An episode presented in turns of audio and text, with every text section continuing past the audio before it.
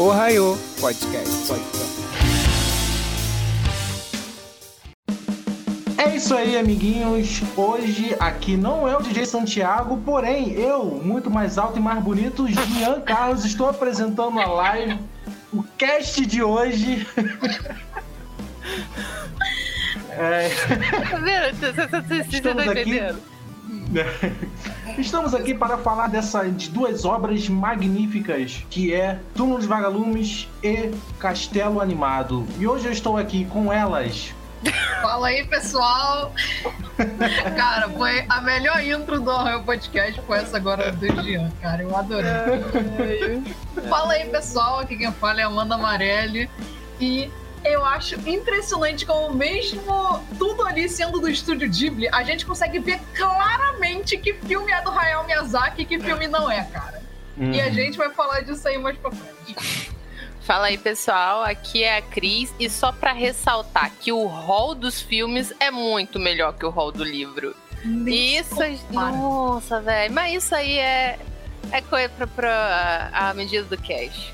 Chegaremos nesse assunto. É isso aí, amiguinhos. Lembrando que nosso cast vai ser com spoilers dos filmes. Você que não assistiu ou não liga pro spoiler, você quem, não, quem ainda não assistiu, vai assistir, cara, que vale muito a pena. Os dois vale muito a pena. Lembrando que Castelo Animado é para quem quer ter o coração sair com o coração quentinho e Túmulo dos Vagalumes é para quem quer chorar, chorar de modo fetal, abraçado com um travesseiro durante uma semana. É. Então é isso aí. Então é isso aí, galera. O Ohio Podcast começa logo após o break. 21 de setembro de 1945. Essa foi a noite em que morri. Os vagabundos. Cuidado, cara. Ai, que nojo. História. Os americanos chegarão qualquer dia desses. Esses mendigos são uma vergonha.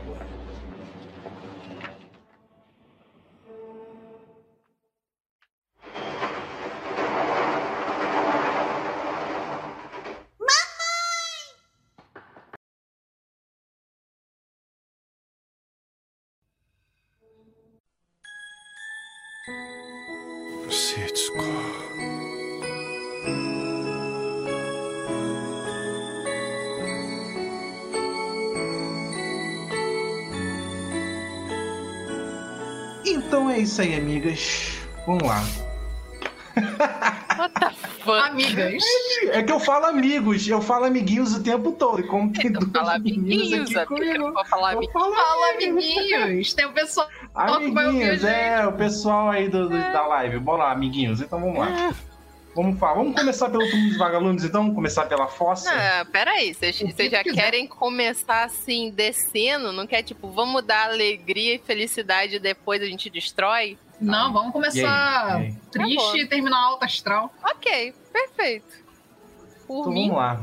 Começar por essa obra que se passa na Segunda Guerra Mundial, ali bem depois do bem logo após os Estados Unidos entrar né, na, na Segunda Guerra, que uhum. a região, ela eu, é, eu achei interessante que o, o Túmulo dos Vagalumes eles não eles não retratam como uma cidade, uma região assim mais famosa. Geralmente eles sempre tratam aquela a região onde de fato onde aconteceu a, a, a explosão, mas ali, ali você está vendo um outro tipo de ataque. E, e, como é um filme de guerra, ele não passa uma visão de passa uma visão de pessoas, de civis, que você menos espera que são duas crianças. Não, eu sim, acho que esse é um ponto interessante do filme. É, eu não sei se nenhum de vocês viu ou chegou a pesquisar, mas Túmulo dos Vagalumes, ele é um conto literário que foi escrito lá na década sim. de 50. E que, tipo assim, durante muito tempo o autor achava que ele não teria como é, transpor isso para outra obra. Ele dizia que não poderia ser um live action, porque ele achava que as crianças contemporâneas nunca poderiam passar o que de fato aconteceu. Tanto que é uma obra semi-biográfica. Muitas das coisas que ele escreveu foi coisas que ele viveu. Até que o estúdio Ghibli ofereceu a ele animar a o conto dele. E ele aceitou principalmente por causa dos planos de paisagem do Estúdio Ghibli. Principalmente pelas imagens de paisagem. para ele poder passar essa ideia de terra árida, terra seca, que é uma coisa que. Amanda falou que a gente vê claramente o que foi o Miyazaki, o que não foi. Uhum. Mas eu acho que, além disso, a gente também pode ver uma coisa muito interessante: é a jogada de cores. Tem muito marrom, tem muita cor assim terrosa, que normalmente você pensa que é para dar um, um ar cálido, aqui te deixa mais claramente de como a coisa tá, sabe, destruída, ressecada, morta, né? Praticamente. Sim, é um filme com muitas poucas cores vívidas. A maior parte do tempo, quando tem os bombardeios, é muito aquele vermelho de explosão e de sangue, sabe? Uhum. Muito, muita chama, muito fogo. E aí depois, quando se passa esse momento dos bombardeios, a gente se depara com a cidade que eles estavam toda cinzenta, coberta de fuligem e de pessimismo. São cores assim muito que te deixam para baixo conforme você assiste. Aquela trilha sonora bem baixinha, ou se pá nem tem trilha sonora, é aquelas duas crianças no gramado verde observando aquela paisagem toda cinzenta. Ai, cara, é de destruir o coração de qualquer um. Cara, e é diferente, é, é bem diferente. Não é dizer que o estúdio Ghibli sempre faz filminho de fantasia, filmes muito alegres. Não, existem outros. Existem muitos filmes mais reais, mais críveis, mas todos bem slice of lifezinho, bem tratando de desenvolvimento pessoal da pessoa. A gente não tem um filme como o Túmulo dos Vagalumes. Eu acho que o Túmulo dos Vagalumes, ele destoa completamente dos filmes, das obras. Eu acho que o Túmulo dos Vagalumes, ele é comparado aos outros filmes, ele é mais adulto, né? Porque bem mais. Uma criança assistir Túmulo de Vagalumes eu não consigo imaginar muito bem.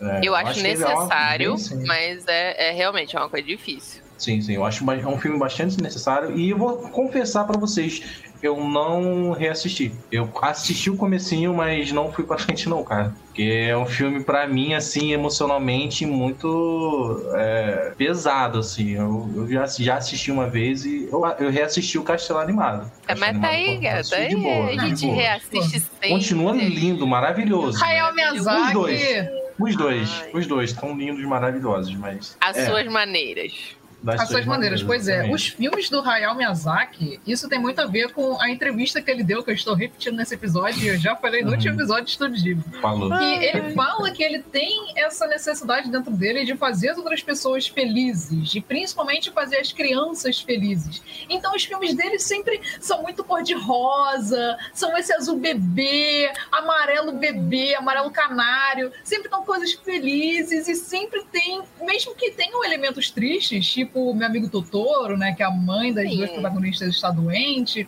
mesmo que né, o ele esteja lidando com uma guerra e é, ele não tenha o coração, mesmo que tenha elementos tristes, os filmes do Hayao Miyazaki eles sempre têm essa camada rosa ao redor deles, que no fim você sabe que tudo vai dar certo, sabe?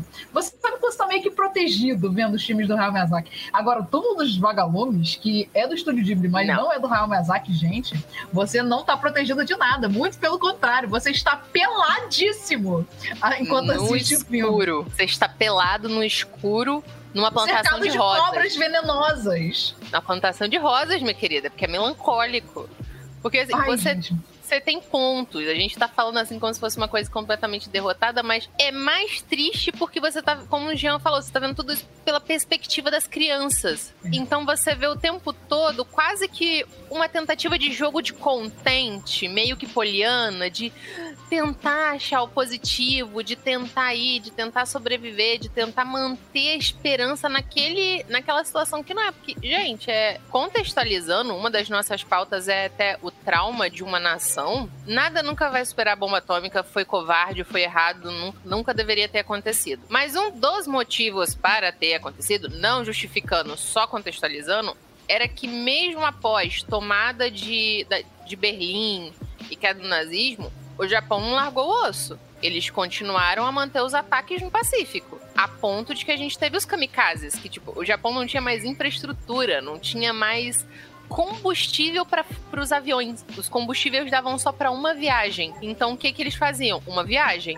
O piloto cai, mas leva todos os porta-aviões juntos é um pensamento muito samurai, muito uhum. aquela uhum. coisa do Arakiri, né? Morrer pelo seu senhor. Mas é uma coisa que você pensa, se tava nesse nível, imagina a situação de pobreza. E a gente vê isso nesse filme claramente. Não é tipo, nossa, depois da bomba tudo ficou horroroso. Não, já estava péssimo. Depois da bomba tudo ficou ainda pior. A, a ideia de manter o Japão na guerra estava exaurindo a população, estava exaurindo o país. Não, não tinha condição financeira pra, de deles se manterem lá e eles continuaram. De novo, isso não justifica todas as coisas horrorosas e o ataque outras maneiras poderiam ter sido levadas. Mas eu acho que é como esse filme te cresce, que você já tá num desespero. E se você tem um pequeno contexto histórico quando você vê o filme, você entende que aquele desespero não melhora. Que você sabe que o único fim para aquilo, que, que é o fim da guerra, é a explosão, que é muito pior. Cara, é, é, é muito. E, tanto... tem, tem, gente que ainda fala que ah, se não fosse a explosão,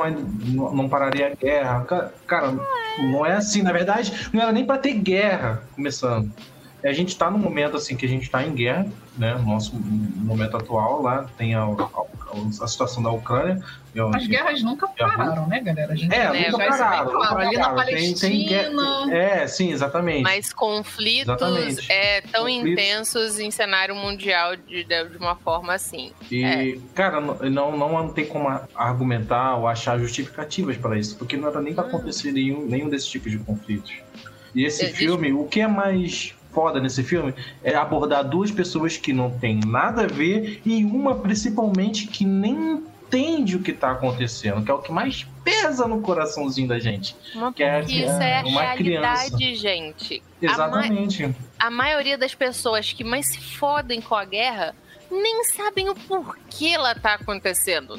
Nem sabe o porquê um maluco no poder decidiu que sim, tava só, sabe, vivendo a vida dela. A gente é, é muito maluco imaginar, por exemplo, a situação da Ucrânia. Cara, como é que era uhum. pra uma galera, uma criança, vamos supor que é um casal de irmãos, como esses do filme, que tem uma criancinha pequenininha que tava só vivendo a vida dela, tava lá com o pai, com a mãe, indo pra escola, tendo tudo normal e de repente, da noite pro dia, ela tá se vendo correndo, ela tá se vendo em metrôs, tá separada do pai ou da mãe por causa do tumulto, tá com medo, tá sem comer, tá sem dormir e sem entender por quê. E detalhe, uma parada é que essa menina, ela foi dublada por, a dubladora tinha quatro anos quando dublou ela. Caraca. Tinha quatro anos. Foi o primeiro trabalho de dublagem.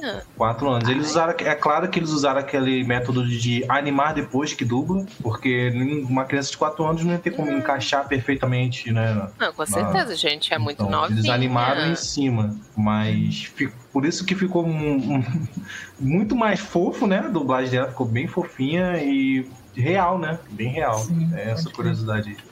O Mas que dá mais dorzinha levantar... no coração, né? Que aquela vozinha dela é o que te. Uhum. Ai! Pois é. Mas o que eu queria levantar é que esse filme ele deixa tudo ainda mais chocante, porque ele mostra como, mesmo sendo um crime de guerra, os Estados Unidos não tava nem aí de bombardear um lugar de civil, tá ligado? Gente. Numa guerra você não pode fazer essa merda, você pode bombardear locais militares. E os Estados Unidos olhou para isso e falou: foda-se. Gente, não tem como defender a bomba atômica. Eles fizeram de propósito, eles queriam provar. Eles não atacaram, não foi você me falar que jogou em Tóquio ou, ou Kyoto, sei lá, alguma base. Não tinha. Eram duas ilhazinhas longe até do Japão, que com uma população totalmente civil, que não tinha nada a ver com nada. Eles só fizeram aquilo para mostrar a gente pode. Se eu não me engano, em uma delas duas, ou em Hiroshima ou em Nagasaki, tinha sim uma pequena base militar que eles usaram para poder justificar o ataque. Sendo que, cara, a maior parte da população que foi afetada não foi militares. Quem morreu ali não foram soldados. Quem morreram ali foram crianças, foram mães, pais e avós. Foram... É isso que morreu. Nessa Cara, mas não tem como falar que tudo envolvendo a bomba atômica, gente, é muito desumano. É, eu não sei se vocês chegaram a ver um documentário com os veteranos americanos da Segunda Guerra que presenciaram os testes, porque a gente vê muito aquelas imagens, né, do atol de biquínis e coisa e tal. Só que a gente desconhece que quando eles foram fazer esses testes, eles mandaram navios para ficar numa certa distância. E eles só falaram: é se abaixem e cubram os olhos, que a luz vai ser muito forte. Só que, gente, é uma bomba atômica é uma bomba feita de radiação. Eles não estavam uma distância de quilômetros, eles estavam perto. Então essa galera tomou uma carga radioativa muito forte. As pessoas que não morreram imediatamente, todos eles no documentário é falado, morreram de câncer ao longo da vida. Uhum. E você pensa, um país que faz isso com os próprios soldados, com o próprio povo, não tá nem aí pro, pros civis, não tá nem aí pras pessoas da ilhazinha, pras crianças, que, que foram Até as pessoas hoje tem sequela. Até hoje não foi tipo da noite pro dia que eles superaram isso. Sabe? O herói estadunidense é só nos quadrinhos, tá, galera? O Capitão América não existe É. na vida real, não. N- Não que queira passar pano pro Japão, o Japão também fez bastante besteira, mas Não, não Fez estamos na China, na Coreia. Pelo mas- É. amor de Deus. O que o Japão Fez fez, na Coreia é- chacina. e na China foi desumano. sim. Desumano. Gente, eles estavam do lado do Mas nazismo. Aí já te prova que coisa Ah, boa não tava. Pois é. Porra. Né? É, Mas ainda assim, nada justifica um massacre a esse nível, sabe? não justifica um também porque aqui, aquelas pessoas eram civis, elas não estavam envolvidas com a guerra, sabe? Porra. E, principalmente essas duas crianças abordadas no filme. Hum, Uhum. Com certeza. Jonathan tá falando se a live tá polêmica. Defende. Você- Você considera a verdade histórica polêmico? Eu considero Tipo assim, fato. vou levantar um ponto que eu vejo muito pessoal falando no Facebook para poder justificar por que, que os Estados Unidos tomou essa medida. Que é o que exatamente fez os Estados Unidos entrar né, na Segunda Guerra Mundial. Para quem não sabe, os Estados. Unidos entrou na Segunda Guerra Mundial porque o Japão bombardeou Pearl Harbor, que era uma base militar estadunidense no meio do Pacífico. Ou seja, longe pra cacete da população estadunidense, tipo, milho- milhares de quilômetros, tá ligado? E aí, porque o Japão fez isso e com certeza Hitler pirou quando ele ficou sabendo que o Japão fez isso, os Estados Unidos entrou na guerra.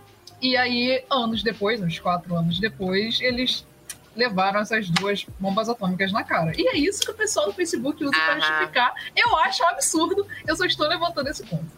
Não, absurdo é pouco. Só que o pior que me dá mais nojo ouvindo isso, eu já namorei uma pessoa que usava esse argumento. Passado, gente. Todo mundo tem, a gente era novo, fazemos escolhas melhores da vida depois. Mas é, de- defendia exatamente, usava esse argumento de pé rabo e de que o Japão não ia sair da guerra, que os Estados Unidos precisou fazer isso. Meu querido, não estava tendo combustível pro foguete. Você não precisava uma bomba atômica. Precisava simplesmente chegar lá um bocado de gente, ou vir um bocado de gente da Rússia descendo por ali, pedia pro Stalin, já que na época tava todo mundo fazendo um favor. E pronto, é tudo que você precisava. Não precisava das bombas. E, ah, mano, ah, Pearl Harbor, é sério? Você quer me comparar, atacar uma base militar que mais morreu gente lutando do que civil com você simplesmente detonar duas cidades, obliterar duas cidades pra quase sempre, né? Que só recentemente conseguiu se recuperar da quantidade de radiação e tá dando pra viver de novo. Ah, o trauma lá, lá do Japão foi grande, tanto que em, em obras, tanto é, na mídia, né, foram se baseando nessas tragédias, né? Muito, tem muitas obras que falam sobre a própria Akira, que a gente gravou cast sobre, começa com o filme começa com uma, uma explosão nuclear, então Uhum. é para tu ver que eles carregam isso, cara, esse, é, até hoje, porque cara, é- é- foi muito difícil superar. Mais ou menos. Porque o ponto que eu quis trazer aqui, né? Que eu até botei aqui Uhum. na pauta hoje, que é o cachorrismo do Japão. Porque a gente Sim, sim. fala sempre né, que o brasileiro vira lata. O que é verdade. Não estou aqui Certo, nessa é. ponta pra gente. A É. gente, A gente é é virar latinho cama- caramelo ainda por cima, tá? É. Ainda mais a gente aqui brasileiro fazendo um podcast de cultura japonesa, né? Puta que Ah, pariu. Mas enfim, só, tudo bem. Não, não tem nada a ver. Aí, mas o Japão, eles também têm um cachorrismo foda, que eles chupam muito pau de estadunidense, galera. Parece que essa memória, ela se extraviou aí dentro do cérebro do japonês. Porque, gente, hoje em dia é tanta mídia japonesa que retrata o estadunidense como o maior, mais gostoso e pirocudo. Gente, por que, que o All Might, ele parece um super-herói estadunidense? Todos os ataques Uai. dele têm nome de estados estadunidenses. Sim, exatamente. Tipo, mano, por quê? Por que, que os personagens. Por que, que sempre tem louro em anime? Por que, que o louro geralmente é um cara muito legal e da hora? Por que, que o louro às vezes é o protagonista? Tipo Naruto. Cowboy Bebop, Cowboy Bebop tem muito cine, os, Cara, o inspirações próprio ocidentais, Akira. A- Akira Também. total. Akira, é, não- você não vê quase nada japonês. A única coisa japonesa que você vê é dos malucos lá da, da, da profecia. Que o resto é, pra é como se você não tivesse nem em Tóquio. Você podia estar, sei lá, na Nova York da vida. É New. Sim. New York, New Tóquio. É. Se não fosse os cajinhos lá nas coisas, você não quer saber. A roupa, as falas, tudo é, é extremamente ocidentalizado, americanizado. Cara, mas eu, Exatamente, eu cara. ainda acho que isso tem a ver com o trauma, porque eu vejo como um pensamento um pouco voltado ao que era o shogunato. Cara, é muito bizarro se a gente for fazer uma análise, mas olha só, se a gente tá fazendo um paralelo em que a gente comparou os kamikazes aos samurais, tem isso. A cultura japonesa é do mais forte. E querendo ou não, de um jeito extremamente distorcido, de um jeito extremamente errado, os Estados Unidos provou que eles eram mais fortes. Então você pode ver o que é um cachorrismo, é uma relação feudal de senhor, mas é lamber caceta dos Estados Unidos pra caralho. E é você tentar copiar. À medida que você tenta tirar essa imagem de país derrotado, de país humilhado, de país completamente massacrado, para tentar surgir no novo mundo. E é aí que o Japão bebe das fontes ocidentais pra caramba com aquela desculpa, que o Japão é o passado tentando viver com o futuro, o tradicional com o ocidental. Cara, Eu acho que esse é um puta cachorrinho. Eu não acho que é mais ou menos isso aí, não.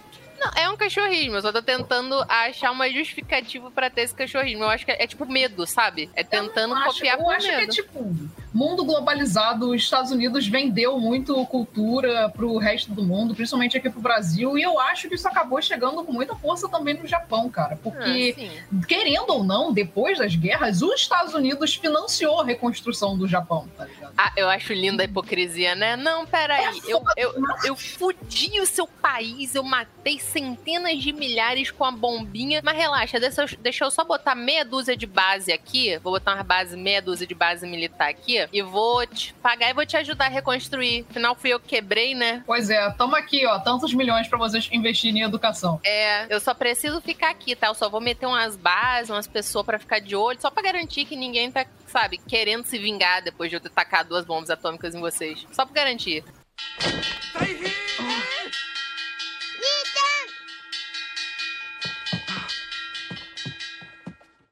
Aí, enfim, e aí tem tudo, todo esse cachorrismo que eu falei, né? Só que nesse filme, né, no Todo Mundo dos Vagalumes, recobrando aqui, né, qual que é o tema do episódio, Todo Mundo É. dos Vagalumes, isso é muito quebrado, tá ligado? Nesse filme, a gente percebe como a gente vê de novo as atrocidades que os Estados Unidos cometeu ali no, no Japão, na época da Segunda Guerra Mundial, e a gente vê isso dessa forma, né, pelo ponto de vista dessas duas crianças, a fome que eles passavam, cara. Eles Nossa. precisavam tirar da roupa do corpo para poder entregar para qualquer pessoa na rua que tivesse alguma coisa para comer, para eles poderem fazer essa troca, porque eles não tinham absolutamente nada. As pessoas estavam cobrando uma fortuna por um punhado de arroz, cara. Tamanha era a fome que o Japão passou nessa época. Principalmente essas crianças que tinham acabado de perder a mãe e o pai também tinha morrido na guerra. Ai, gente, eu- Não, gente, é complicadíssimo. E o que é muito interessante é que é um paralelo muito grande do que foi a Rússia no final da Primeira Guerra Mundial, que mesma situação. O país estava numa guerra que não podia se manter, enquanto a população estava morrendo de fome. E quando eu falo população, eu falo população de verdade, gente. Eu não tô falando meia dúzia de que tá no topo e que, ó, não, estou me sem caviar. Não, eu tô falando das pessoas mesmo, da massa, da, da população. É por galera. isso que rolou a Revolução Russa durante a Primeira Guerra. Não, sim, se não, não- se não fosse isso, a Rússia não tinha saído, gente. Aqueles malucos doidos do caralho lá dos Romanov tinha ficado ainda. Mas É é que- uma. Pode continuar. Não, que eu ia falar que esse é um paralelo interessante, que a gente vê a mesma situação e ainda assim aqui a gente não vê nenhuma tentativa de revolução. Eu acho isso in- interessante no Japão, que após a Revolução Meiji, Teve, A figu- teve uma. A Revolução Militar. Ah, Jean, porra! Dia tem uma ah, eu vou ignorar, eu vou ignorar. Hum. Financiada pelos Estados Unidos, galera. Não Uau. podemos esquecer. Uau, a gente vai contar mesmo. Aí, John, falou que não ia ter polêmica, qual a polêmica aí? Ah. Ah, mas isso pra gente. Entre nós três aqui, eu acho que isso não é nenhuma polêmica, né? Não. É? Alguém tá Ah, discordando alguma coisa? Não. Não. Revolução militar, é isso aí mesmo. Ah, é. Teve a Revolução Militar. Aham. é. Mas, e- então, cara, eu queria entrar num, num- num ponto é que é claro que se trata de uma guerra, mas é, ali no começo a gente começa o filme vendo o menino ali como um mendigo, né, no caso, é, traumatizado pelo tudo que aconteceu com ele. E o começo, o começo do filme já mostra que ele vai morrer. Isso aí a gente É. já dá esse Ele spoiler. morre, né. Já- É, o que a gente morre, vê é, ele- na verdade, ao contrário, né? A gente vê o fim, É. depois vê a história pra chegar O, nele. o, o filme já começa a preparar o seu coração. Ó, é isso aqui que vai acontecer. É só ladeira abaixo. É É só só ladeira abaixo. E ainda assim, E- mesmo que no início do filme você já saiba que os protagonistas vão Uhum. morrer, mesmo que ele já fale pra você, você vai chorar É que nem um porque- bezerro desmamado. É porque o filme dá aquela lampejo de esperança, sabe? Aquela. Ali pro meado que, ali você sei lá, consegue- vai, vai acontecer outra coisa, É, não era é. eles, era outra pessoa. Um milagre E- eles vão salvar. Eu não sei vocês, cara, mas, sabe, me bateu assim, vendo essa cena assim de início. É. São próprias pessoas, moradores de rua, sabe? Que a gente não sabe o passado daquelas pessoas ali e não sabe qual a tragédia que aconteceu até elas ficarem naquele estado. E você vê ali os guardas Nossa, catando eles como se eles fossem lixos, né? Ah, isso aqui já foi. É uma aqui- né?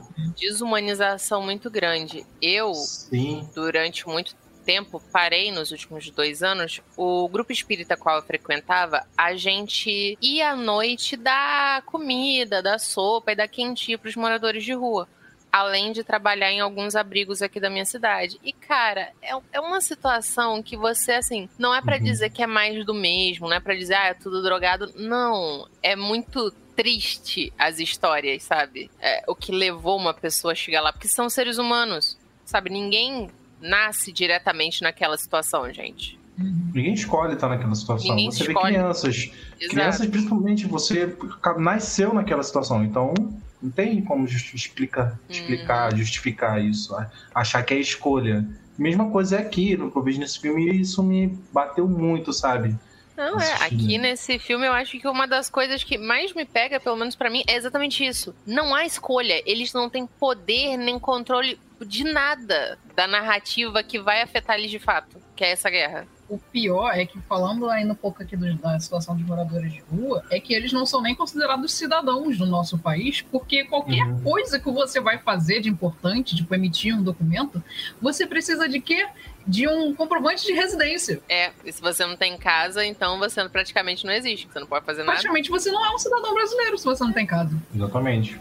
A não ser que você encontre alguém de boa fé pra emitir um documento comprovando que você mora com essa pessoa. Aí, mas. ah, Mano, raro, raro, raro, raro. Raro, Realmente. Raro, raro. Boa fé e brasileiro, boa fé e ser humano não combinam. Pelo menos não nos últimos. Ah, não. 50, isso é um 80, pensamento 100 pessimista que eu não gosto. Não. Falando em, em boa fé, bom coração, esse filme também é, mostra também como certas pessoas agem nesse, nessas épocas e como elas fecham o coração. Eu fiquei com uma puta raiva daquela tia do, do- Ah, dos irmãos, mano. Da puta do caralho. Eu queria que ela. Eu queria ter visto a morte dela. Que isso, cara? Que horror. Caralho. Ah, eu queria, Porra, filha cara, da na puta, moral, velho. cacete. São duas crianças, mano, elas exigindo, tipo, trabalhasse, que. Porra. Não, porque, tipo, se ela continuasse ali, não teria acontecido, não teria chegado no início do filme, né? Cara, início é porque, tipo, é, Eu parte que- entendo a situação dela que tá ruim, alimentar duas crianças, É, pô, sim. complicado e tal. Mas, mano, que filha da puta. Eu sei que era uma merda, eu sei que era difícil, mas se tava difícil pra ela, que era uma adulta, imagina pra duas crianças que não tinham nada. Sério. Era, Mas eu ele- acho que o, o moleque, ele era meio. Ele era meio vacilão também, cara. Ah, mano, era, ele devia ter o quê? Não, não di- diz exatamente a 14 idade anos. dele. Eu acho que ele deve ter uns tem- 13 e ela deve ter uns 4. É. Mano, 13 anos. Mas, cara, maluco, eles estão numa situação difícil. A tia, beleza, vacilo. Pedir pro moleque de 13 anos, tipo, ah, tu tem que ajudar na guerra, tu é um imprestável, não faz nada. Sacanagem? Sacanagem. Só que aí, ele já sabendo que a tia dele tá mal encarada lá com ele, ele podia pelo menos ajudar com ela, ela na casa, tá ligado? Sendo que tem uma cena que ele vai lá e come e ele nem lava a louça, ele deixa a louça pra ela lavar. Isso não é pra Aí eu fiquei, pô, cara, putaria. Porra, não lavou a Justifica, louça. justifica, justifica isso. Pra você justifica ela mandar eles embora. Não, não acho que justifica, mas eu acho que ele também era sacana. tá ligado? Porra, sei lá, eu acho que isso é uma coisa que eu não diria que o filme tem dualidades, mas eu acho que ele tem contrapontos interessantes, que esse é uma dessa. São situações que exigem maturidade, que existem um posicion... exigem um posicionamento, mas ao mesmo tempo ainda são crianças, cara. E, e- é complicadíssimo. Ah, mano, se é difícil convencer a minha irmã de 12 anos de lavar o prato dela, fazer as coisas dela, volta e meia a gente tem que estar falando, vai lá na pia, vai lá fazer as coisas. Imagina um moleque desse, que tipo, tá meio que no automático pra viver e tá na casa de uma pessoa que É. preferia que ele tivesse indo pra guerra morrer, porque se ele fosse, eles iam ganhar subsídio. Enquanto essa, tudo tá acontecendo, ele tenta preservar a inocência da irmã dele, né? Preservar. Não, diz- não mostrar ela a verdade, toda aquela merda. Isso, eu, em comparando com outro filme, que não sei se vocês já assistiram, A Vida é Bela. Sim, eu ia falar qual dele. é. Nossa, esse Sim. filme do pai com o filho. Eu nunca vi, não dei spoilers, mas eu quero Ah. ver. Ah, porra, assista, Mas eu sei mano, qual é o muito bom. lance, tá ligado? O menino, Então, é, sabe? ele tal. é, é aquilo, fica acontecendo a guerra, ele É, e trata como se tudo uma, fosse uma brincadeira pra preservar a inocência da, da, da É, criança pro, pro e não não traumatizar ela. Isso, pro filho não entender que ele tá, na verdade, num campo de concentração, nem nada disso. Isso, isso. Sim, sei. Isso. Então, com a mesma coisa com, essa, com, a, com a irmã dele, né? Com a menina no túmulo dos vagalumes. É, ela, ao- o tempo que ele vai lá furtar, né? Tem um momento do filme, que ele vai furtar, porque eles estão passando fome. Eles É, gente, não, não vê uma alternativa, sabe? Ele tem hora que eles vão, Roubo nessa ras- vão época- comer raspa de gelo. né? Vão comer raspa de gelo, mano. Eles Roubo passam. nessa época você não tem nem como, sabe? Numa situação dessa, não tem como criticar o cara que furta, um cara que faz nada, gente. Bem, E cara, o pior ele é que o dono das da, da plantação lá, porque não era nem, tipo, objetos de muito valor. Ele tava roubando comida que ainda tava no pé, que ainda ia ser colhida, tá ligado? E o cara ainda vai lá, pega ele. pra comer. O cara ainda vai lá, pega ele, espanca ele e leva pra É. polícia, cara. É uma cena pesadíssima. Pesadíssima. Esse cara que eu fiquei com vontade de dar uma porrada e queria que morresse. Muita gente eu queria que morresse ao longo desse filme. Não eles, esse é o problema. As pessoas que eu queria que tivessem morrido de forma dolorosa não aparecem, eu não vejo. Eu tenho que ver eles, que eu não quero. Muito sacanagem. Eu não entendi É. muito bem por que, que no começo do filme, quando a mãe deles fala que vai lá pro, pro abrigo, por que, que eles não vão com ela? Isso também, isso também me, me passou essa dúvida. Por que, que eles não vão juntos? Eu tinha entendido Me- que, na verdade, não é porque ela vai pro abrigo de fato em si. A mãe ou a tia que vocês estão falando? A mãe, A mãe, no começo. Não, sim, ela fala que vai, mas eu acho que ela já sabia que ia acontecer alguma coisa, sabe? Eu acho que não era pro abrigo de verdade que ela tava indo. Eu acho que ela falou isso pra tranquilizar eles. mas por que ela não que a gente iria? não vê ela no abrigo. Ah, não sei, isso aí não ficou claro, mas pelo menos foi a minha interpretação, que ela disse aquilo pra acalmar eles, porque no final logo corta, ela já faleceu. Não, não, ela tava Não, não. naquele Ela estado catastrófico ainda, né? Mas tava respirando. Pesadíssimo. Ah, Caraca, cara, não, naquela cena já, eu já. Ah, vou ver essa porra não. Tem que ver trabalho. E detalhe, gente, é uma animação, né? Então, tipo assim, não é tão realista. Quer dizer, é realista, Não, mas é um. Mas na moral, é uma tem animação. animação que, que, que. Eu só consigo descrever com a palavra cringe, mas não pro que as pessoas acham que significa cringe hoje. Creepy, é creepy. Creepy, Pra quem não obrigada. assistiu, estamos falando de ferimentos e Itapurus. Cara, assim, tem, tem, certas, tem certas animações que eu acho que, que são piores do que você vê. E Passa uma Ah, sensação que- muito mais. hum, Sabe o que, que essa cena me lembrou na hora? Não sei se vocês Hum. assistiram a série Chernobyl da HBO. hum, Já. Mas então, Saiu. isso aí, é- essa cena me lembrou a cena final daquele bombeiro que a mulher tá com ele no hospital e aí tá definhando aos poucos por causa da radiação, a carne dele tá meio que putrefando. Aí tem as E aí- pústulas saindo. Nossa. E aí tem uma cena bem assim também, tá ligado? Só que gente de verdade, tá ligado? Não é muito bacana. Cara, é Não. pesado, gente, é pesado. E tudo isso na animação, tudo isso feito em desenho. E uma coisa que normalmente você acha, ah, que bonitinho, pá. E outra, o traço não tá pesado. Não tá, sabe, É o uma mesmo coisa. traço normal do estúdio. Exato, o que Mesmo. torna tudo pior.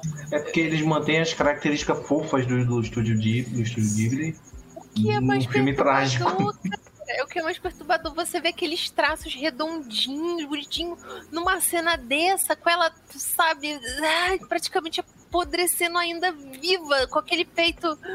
devagarzinho. Ah, ai, que horror, que horror. E eu queria perguntar assim para vocês, é, como é que foi para vocês depois que vocês terminaram de ver o filme? Já era esperado para vocês? Então vocês ficaram mais de boa? Se vocês Depende ficaram meio... da primeira vez que eu assisti. É, ou primeira depois? vez, é claro. Depois você pode contar na primeira e o de agora.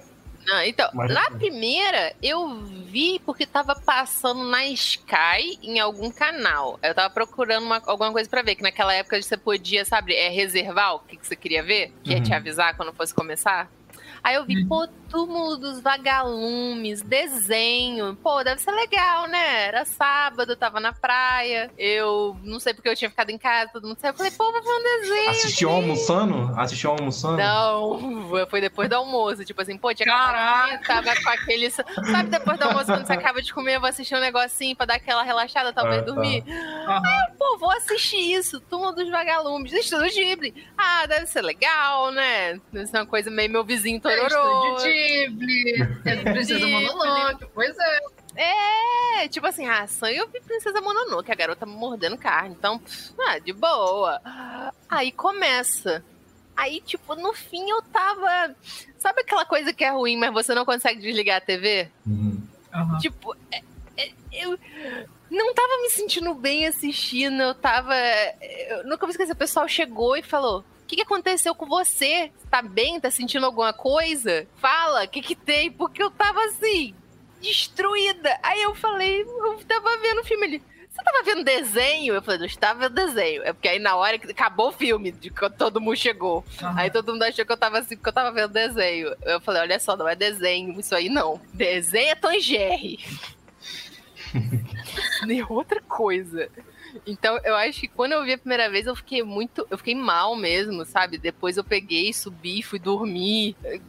É uma sensação muito bizarra. De que, ok, a gente. Te, depois da segunda vez eu ainda choro, depois que eu vi de novo, mas a sensação fica. É o tipo de filme que você assiste e que ainda sobra alguma coisa em você, que é como se você ficasse digerindo aquilo aos poucos. Sei lá, não necessariamente uma coisa boa, mas também não necessariamente uma coisa ruim. É, eu assisti, na primeira e única vez que eu assisti, cara, eu fiquei uns três dias. é, eu não chorei, mas eu fiquei com aquela. Como se estivesse carregando aquele fardo, você, você se fica reflexivo, pensando. Né? Porque, Uhum. por mais que seja uma, uma animação e se passe numa época diferente da nossa, é, ela ainda reflete nos dias de hoje e você pode comparar com outras realidades. Você pode repa- compa- como a que eu citei. Ah, gente, aqui a gente traçou agora. vários paralelos. A situação dos moradores de, de rua, é, situações de guerra, que como a Amanda falou, sempre teve, gente. Palestina, Israel, Ucrânia. É, nunca Sempre parou de- E... Nunca parou de ter. E Nunca parou de ter, de fato. Então isso eu ficava refletindo sobre isso e me entristeceu muito. Fiquei três dias mal assim pensando sobre isso. As crianças na, na guerra, no caso, que tiveram o seu brilho apagado tão prematuramente, sabe?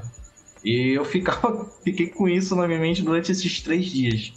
Sei como E- foi pra você.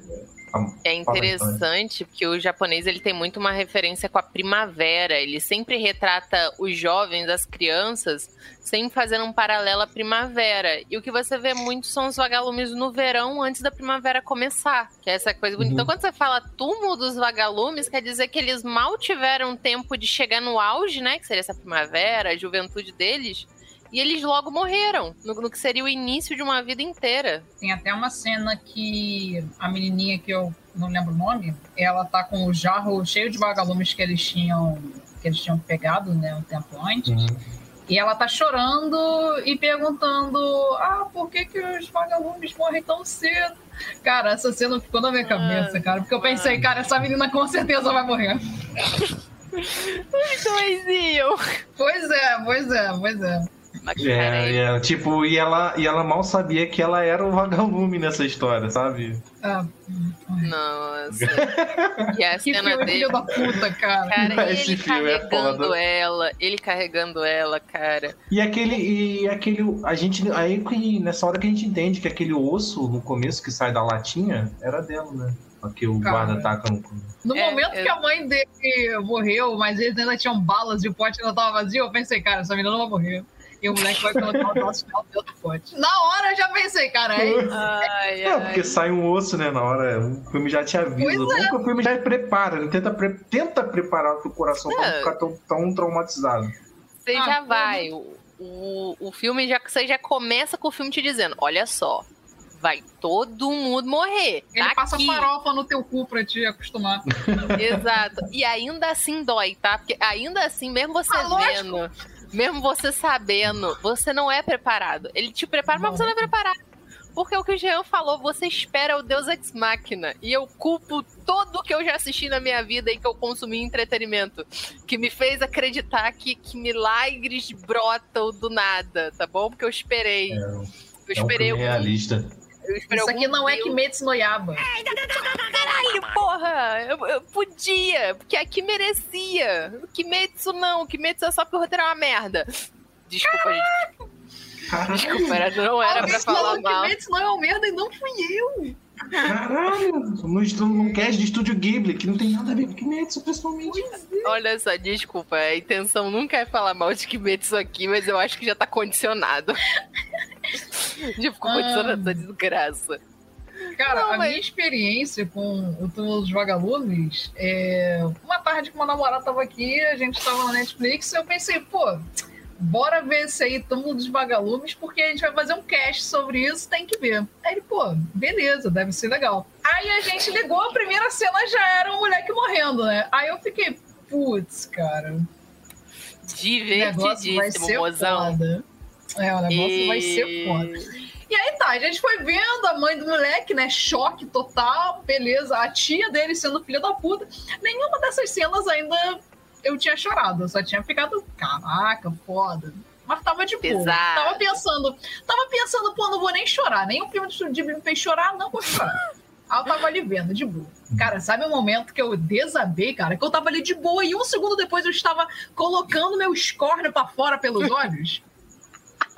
Aquela cena que eles não têm nada pra comer. Nossa, E aí, velho, a irmã dele- velho. Pede, fala pra ele que ela não queria preocupá-lo porque eles já não tinham nada. e então ele não precisava pegar a comida e dar pra ela, porque senão ele ia passar fome. Cara, foi nesse momento, quando ela falou, não gaste as coisas comigo, cara, que eu. Coloquei tudo pra fora, cara. Eu já comecei a chorar na cena da mãe. Até porque cenas assim, por Ah. muitos motivos pessoais, sempre acabam comigo. Mas nessa daí, gente, é, é- é muito. Você sente a fome. E de novo, Você sente. Tudo no traço do Ghibli, redondinho. Vamos lá, falando em pior. traço. E tipo assim, é, ele trata a, a magreza da menina no traço também, no desenho. Bo- de- Parece o detalhe dos ossos dela, que ela vai ficando mais magra. É dele. E ela também pega uma doença ali que não é uma doença assim, tipo, nossa, tem que pagar uma fortuna pra curar essa doença. Ela só, Hum, só tem que se alimentar. Ela Mas vai no médico, tá. inclusive. Muita. Em guerra é, é isso, é fome e doenças que são facilmente tratáveis. Mas que você não tem como tratar, porque acontecem exatamente pelo sistema imunológico pobre, porque você não tá se alimentando, você não tem o que comer. Essa cena deles no médico foi outra que eu fiquei. Ai, Tá esse médico de porrada, Ó, maluco. ó, na moral, na moral. Na Tem moral, gente que fala assim, sei, ah, ele só sei, tava será sendo profissional. Que só mané tava fazendo o papel profissional? Ah, Que mané É, profissional? empatia, meu irmão. juramento, Empatia, juramento caralho. de hipócrifes, ok? Na tua cara, seu filho da puta, você tem obrigação de salvar Cara, com a vida. ele Só falando. profissional do cara. Ela só tem que comer. Aí ele, eu vou alimentar ela com que comida? A gente não tem o que comer. Aí o médico, E quem disse que isso é problema meu? é, eu, eu já fiz meu trabalho. Caraca, maluco. Tipo, vai tomar no cu, viado. Se você tá vivendo uma merda de uma zona de guerra e as crianças chegam lá doentes pra você e você sabe que a menina só tem que comer, mano, sei lá, acha um soro ou, ou faz um, um soro caseiro, um pão. Você pode até não ter, mas se você é um médico, você tem uma condição minimamente melhor que a dela. Com certeza. Com Então, certeza. Cara, médico em momento de guerra, com certeza deve ganhar uma graninha boa. É o Cara, momento pra que a galera mais tá precisando. Porra, pra minimamente, sei lá, dar uma latinha de sardinha, que principalmente na Segunda Guerra os enlatados estavam em alta, que era Uhum. fácil de de coisa. Mano, a latinha de sardinha, uma latinha de salsicha, não era. A gente não tava. Um pedaço de pão, gente. Um pedaço de pão. Porra. É. Mínimo isso. É. Então, acho que todo mundo aqui saiu traumatizado depois de assistir esse filme. Ah, cara, eu terminei eu acho... falando filme horrível, filho da puta, chorando, pior filme que eu já vi, eu odiei, nota 8. é igual eu jogando, mano. Que jogo merda, acabei de morrer. Mano. É, eu adoro como a banda ela, ela xinga, ela odeia, ela fala terrível, mas ela gosta.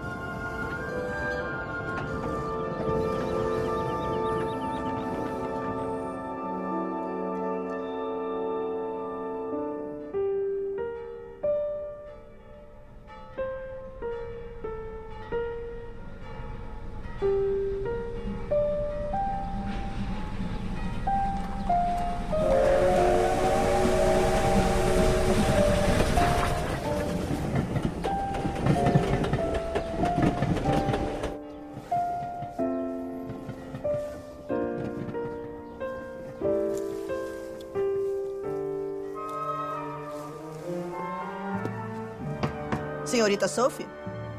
Fechei a loja. Por que a senhorita não vem com a gente? Eu vou só terminar isso. Vão se divertir.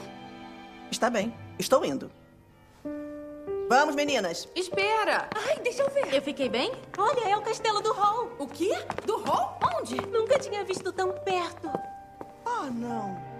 Será que o Hall vem à cidade?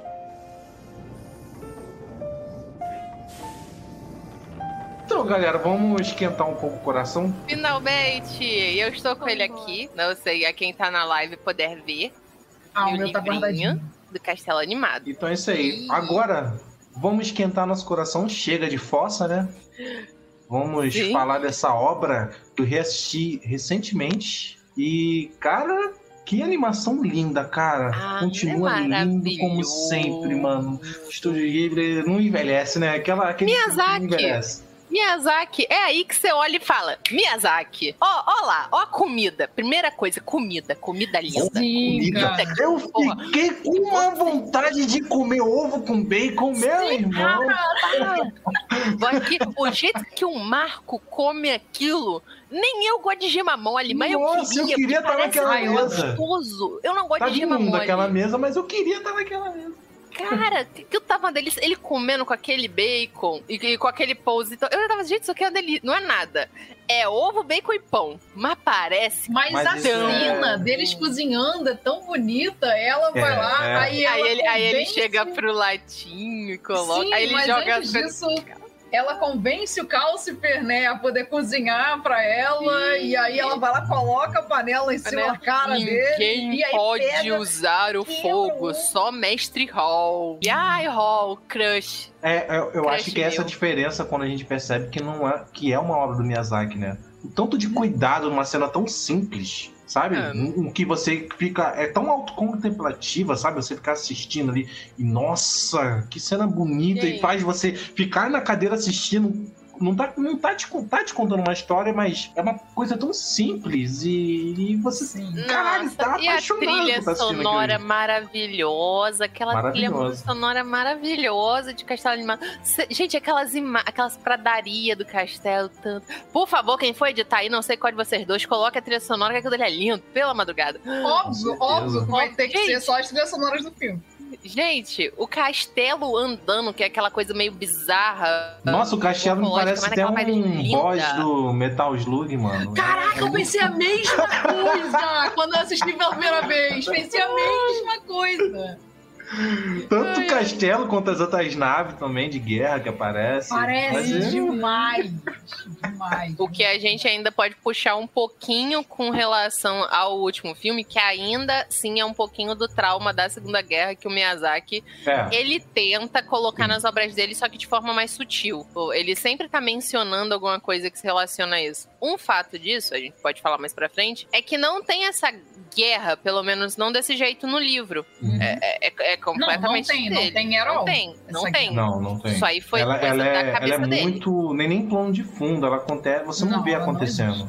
Não, é, tá lá. tá lá pra você ter o motivo de você ter os soldados, de você ter as, pa as paradas acontecendo e do Hall lutando, né? Do Hall se, se transformando naquele monstro. Qual é, pra vocês, qual é a diferença entre. Eu acho que a gente pode começar falando da diferença entre o livro. Já Pô, vai. eu, posso, eu posso só falar um negócio antes disso? Hum. Que Sim. esse negócio que vocês estavam falando dessas cenas, né, que são mais silenciosas, mais contemplativas, que não tem nada Uhum. realmente acontecendo, sabe? Não tá Sim, andando sim. a história, mas são lindas e a gente fica liberdado vendo.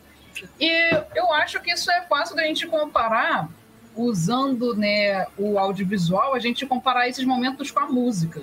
Porque isso como seria como se fosse as pausas na música, sabe? Que elas são tão importantes quanto as notas que tá tendo ali. Esses momentos de pausa são, nos filmes do Miyazaki, tão importantes quanto as cenas que tem efetivamente coisas acontecendo que estão movimentando a história.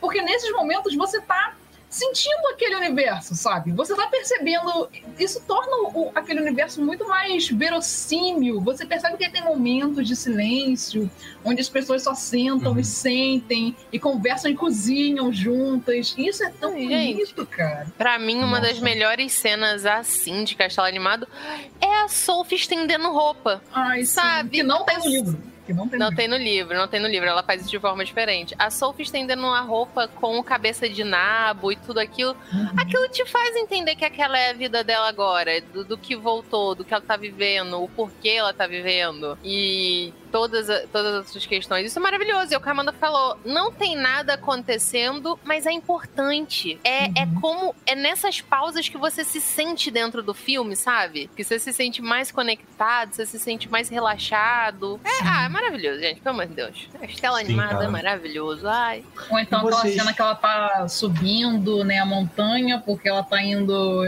pra É, poder é. encontrar o Hal, pra poder ajudar ela a deixar de ser velha. E aí ela encontra a cabeça de nabo, que ela acha que é só um graveto enfiado né, no arbusto, Pra e ela, ela é- tira. Que ela precisa E pegar é porque ela maneiro, precisa de uma não, é maneiro que, que assim, depois que ela, que ela se torna, vira uma velha, né, uma idosa, é, a animação tem todo o cuidado de mostrar como é ela andando como uma idosa, ela tendo dificuldade para fazer certas coisas, até nessa parte do graveto, isso eu achei bastante interessante. E também é muito sente as diferencial, juntas porque atrofiadas, você, sente É, aquelas rugas. Você e sente. Você, e, e isso é um diferencial que, até pra época, um protagonista ser uma, uma senhora, né? É Porque a maior parte do filme ela é assim, ela é uma senhora. É, A única velha do estúdio Ghibli que eu confio. Que todas as outras é tudo ruim. Idoso é covarde. Que sempre Mentira! velha, Mentira! mas tudo, tudo velha ruim. Do castelo, do castelo no céu, pô, tem a mãe lá, pô, é legal. É, Castelo no Céu tem aquela velha que é super maneira. Aí depois Viagem É. de Chihiro tem uma daquelas velhas lá, uma das gêmeas, Ah, é tá. A boazinha gêmea também. É, da, é, Babaia- da Babaiaga lá, a última. É, a gêmea É. da Babaga- Baba Yaga era legal também, pô. Ah, mas aquela velha lá do, do Coisa do Céu só é legal depois, né? Depois tenta matar a menina, depois fazer um monte de merda, né? Ah, não importa. Yeah. Yeah. Estica as pernas e começa a andar.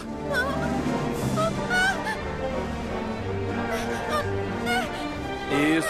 Não fique com medo.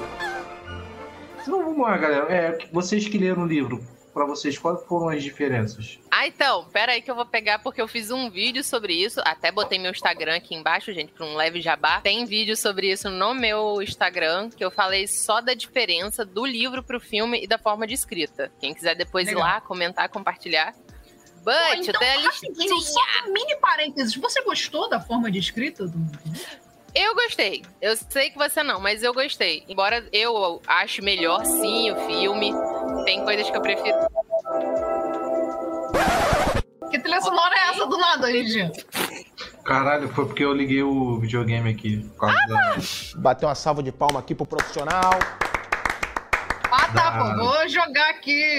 Eu nem esqueci mais do que eu tava falando. É, eu Vai. perguntei o que tu acha da escrita do livro. Cara, eu Aí gostei, eu gosto desse tipo de coisa. Eu, eu gosto de livros que eu tenho a sensação de que ou eu leria para minha sobrinha ou para minha irmã como uma história em, em, volta de uma lareira, ou que alguém lesse para mim. Eu gosto desse tipo de história. E eu reconheço que, assim, tem muitas partes que é meio confuso e pode ser arrastado. E sim, eu prefiro a história do Miyazaki, mas eu não desgosto da escrita e do ritmo narrativo do livro, da Diana. Eu, eu acho interessante a forma como ela coloca. E eu gosto da Sofia dela. Eu, eu acho que é bem. Eu gosto muito bem da Sofia dela também, só que uhum. a escrita mesmo, toda a estrutura narrativa, sei lá, eu achei que a hum. primeira pessoa nesse filme, desse livro, não ficou cativante. Não, é, porque você fica muito. A gente fica, né? Eu falo você, mas a gente fica extremamente preso à visão da Sofia para tudo. E como ela tem uma visão muito embotada das coisas às vezes, a gente sabe que não é exatamente aquilo. A gente já pescou as pistas, mas ela não. Então, isso, pelo menos, eu,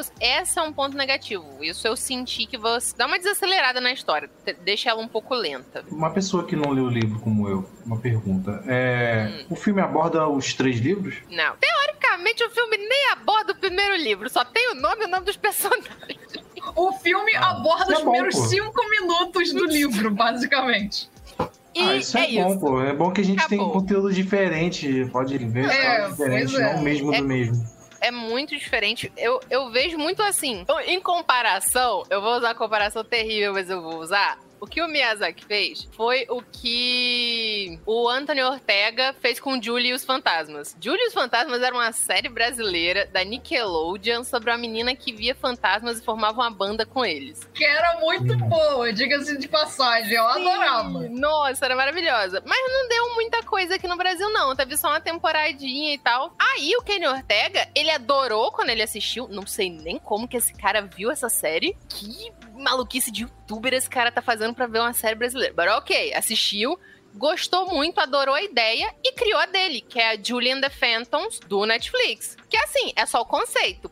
A história é completamente diferente, é muito maior e tem várias outras coisas. Aqui foi o que o Miyazaki fez. Ele provavelmente viu o livro da Diana, achou legal, curtiu e falou: legal, agora eu vou fazer a minha fanfic. É. Que é isso. Leu 15 páginas e falou: eu faço aqui melhor. É, tipo, e fiz. Ah, gostei, achei ah, interessante. Então, no caso, vocês gostaram mais do filme do que do livro, né? Muito mais, nossa. Muito, muito. Eu gosto do livro, não desgosto, mas o filme, a história é muito mais cativante. Tanto que foi uma decepção para mim quando eu comprei o livro. Porque é, eu o espera... Miyazaki mentiu para mim, cara. Ele fez Porra, eu gastar Miyazaki. 50 reais nesse box do, do, com os três eu livros pra eu chegar lá. por um. Pagou barato, porque a capa, o livro tá bonito, né? Pelo menos a mas capa. Ainda assim, 50 é contos, cara. Ainda assim, 50 contos. Pois é, 60 contos. É, não, é, não é pouca coisa, tá bom? Muita coisa. Não, mas é, porque eu fui pegar o livro, porque eu adoro, eu amo o filme, gente. É lindo, é maravilhoso. Eu falei, pô, eu quero aquela história mais aprofundada. Eu quero entender mais do Hall com a uhum. Pendleton, que é a professora dele, a bruxa das terras abandonadas. É, quero saber guerra. mais dessa guerra aí que tá rolando. Exato, não, vou comprar o livro que vai estar tá tudo aqui. Aí você tá lendo, é o que a Amanda falou. Cinco primeiras páginas, ok. Mas aí, Sofia tem três irmãs. Eu falei, ué, três? Não tinha só uma, gente? Pois Como é. você tem três? Meteu não, três. porra, ela tem duas irmãs. Ela é a terceira irmã. Porra. É, ela é a terceira irmã. Mas só tinha uma? Que aparece é. cinco segundos no, é. no, no filme. Aí me brotou aqui que ela tem duas e que uma vai estudar magia. Eu fiquei assim, que? É assim? É. Nego, nego tá indo, vai estudar magia que nem vai pra Hogwarts? Porra é essa que tá acontecendo? E essa porra nem é relevante. Exato! É um, esse é um dos pontos, ok, concordo. É, muito plot fica sem explicação e sem motivo, tá? Tem tipo... guerra no livro? Não. Não, não tem, gente. Não tem, tem nada a ver com Dada, ok? Então foi tudo adaptação do Miyazaki. Sim, o Miyazaki leu, gostou, gostou do nome, achou legal o Hall, Hall, que nome legal, nome maneiro. Gostou Demônio da... de fogo, que legal. Oh, que legal, vai ficar mó bonito, né? E falou, boa, agora deixa eu escrever a minha fanfic em cima disso. Pô, a animação do é. fogo é linda. É, ah, aí sim. ele pegou todas as merdas completamente irrelevantes que tinham, limpou dali ao redor, tá ligado? Não, pegou só o que assim. importa tem muita coisa legal. e pronto, tá aqui, ó. Tem muita coisa boa no livro, não faz assim, amor. Ai, é tudo chato e relevante, é, sem sentido, sem graça, gosto. que não faz nada, não dá. Faz o Pra você ter noção, Jean, não, Jean, pra você ter uma noção, hum. tem um momento que eles abrem uma floricultura. Sim! E eu e tem, no, li- e tem tá. no filme. Tem no filme isso. Não. Floricultura? Tem, Não. tem no filme. Tem no filme. Na antiga Eles loja abrem uma chapéus. loja. Na antiga loja de Não isso. chapéus. Ele compra a antiga. Gente! Peraí, calma, eu vou defender aqui, hein? Eles compram a antiga loja de chapéu da família Não, dela. no e é final uma floricultura porque ela leva, ele leva ele pra porta. Ele faz Ah, um é verdade, verdade, verdade. Num local Ele de fala- flores, que foi onde ele ele, fala, estudou. ele, ele Parem de isso, ele isso, criticar. verdade. tem, tem. Eles isso. É, tão, Ele é tão assim, irrelevante no filme que nem aparece É direito. relevante, é relevante porque a, a loja nem aparece, se eu não me engano, direito. É. Essa No livro, essa merda ocupa, sei lá, três capítulos. Só deles naquela porra daquela floricultura e nada acontecendo. Aí eu fiquei, caralho, Legal. maluco, não é possível. Mentiram pra mim que essa porra presta. Ah, para, legal. Mas uma coisa que eu queria muito, que não acontece em nenhum dos dois, isso me irrita. Não acontece em nenhum dos dois. Talvez no filme um pouquinho a mais. É desenvolver a merda do romance dela com o Hall. Porra! Cara, se isso é ele, verdade. Se ele, se ele Ah, já é é- raso e mais ou Não, menos no, li no filme, e eu fiquei louca pra ter isso melhor no, no livro, no livro ele No é livro uma é muito mais merda. raso. Olha só, eu gosto do livro, mas tem poucos pontos do livro que eu detesto. Esse é um deles. Porra, cara, Boa. é, é literalmente do nada. É literalmente do nada. Nisso eu É concordo. mesmo. Falou É várias ia coisas, tocou vários pontos. É porque, tipo Pra assim, na última página eles se tocarem, putz, nos amamos. eu não sei como Eu foi pra vocês, mas no seu- é, é, a- ao meu entender ali no início, quando ela conhece o Hal, me, me, dá um- me deu a entender de que ela sempre foi uma mulher muito, assim, é, não segura de si, e, e Ah, ali ela é. teve a primeira vez que ela é tratada como uma dama pelo, sabe, um cara também é todo encantador, né? Hum, Todo bonitão. Isso é uma das E- coisas que eu gostei mais do livro, que é interessante. O livro ela começa assim, o início, como a Amanda falou, é bem igual. A Sofia é muito complexa, ela é muito complexada. Ah, eu sou a irmã Uhum. mais velha. Ela Oh. é uma chata do caralho. Enquanto ela é uma jovem, ela vira velha e fica mil vezes mais legal. É isso. Exato. No livro ou no filme? Isso, no- Ou nos nos dois? dois. No livro. No livro, no livro. No livro ela também Ah, muita não, diferença. não é chata, não. No filme eu achei ela chata. Não, mas não, ela no é filme é a bem- mesma coisa. Não, no Exato, filme é igual. No livro muda muito, cara. É tipo, Muda, chata, nossa. chata, chata. Ai, sou uma Ai, merda, meu pessoa mais velha, blá, blá, blá. Exato. Não, se eu sou mais sou- velha, eu não posso fazer nada de interessante. Eu devo Ai, ficar aqui enfiada nessa loja, fazendo chapéu a minha vida inteira. Porque eu sou mais velha, eu sou obrigada a fazer essa merda. Sendo que ninguém fala que ela é obrigada a fazer essa merda. Ela, ela tá livre É. deixa. Ela inventa na cabeça dela umas paradas que tu fica, minha filha, isso não faz sentido nenhum. Terapeuta. Exato, a loja ela fica- Mas assim, no filme tem um pouco disso também, que no início ela é extremamente insegura. Ela acha que ela Uhum. não é Ela bonita, que ela não é feia. nada. Ela se acha sem É, graça, ela é se acha completamente, sabe? Não, é a Mas ela é sem minha gracinha, irmã.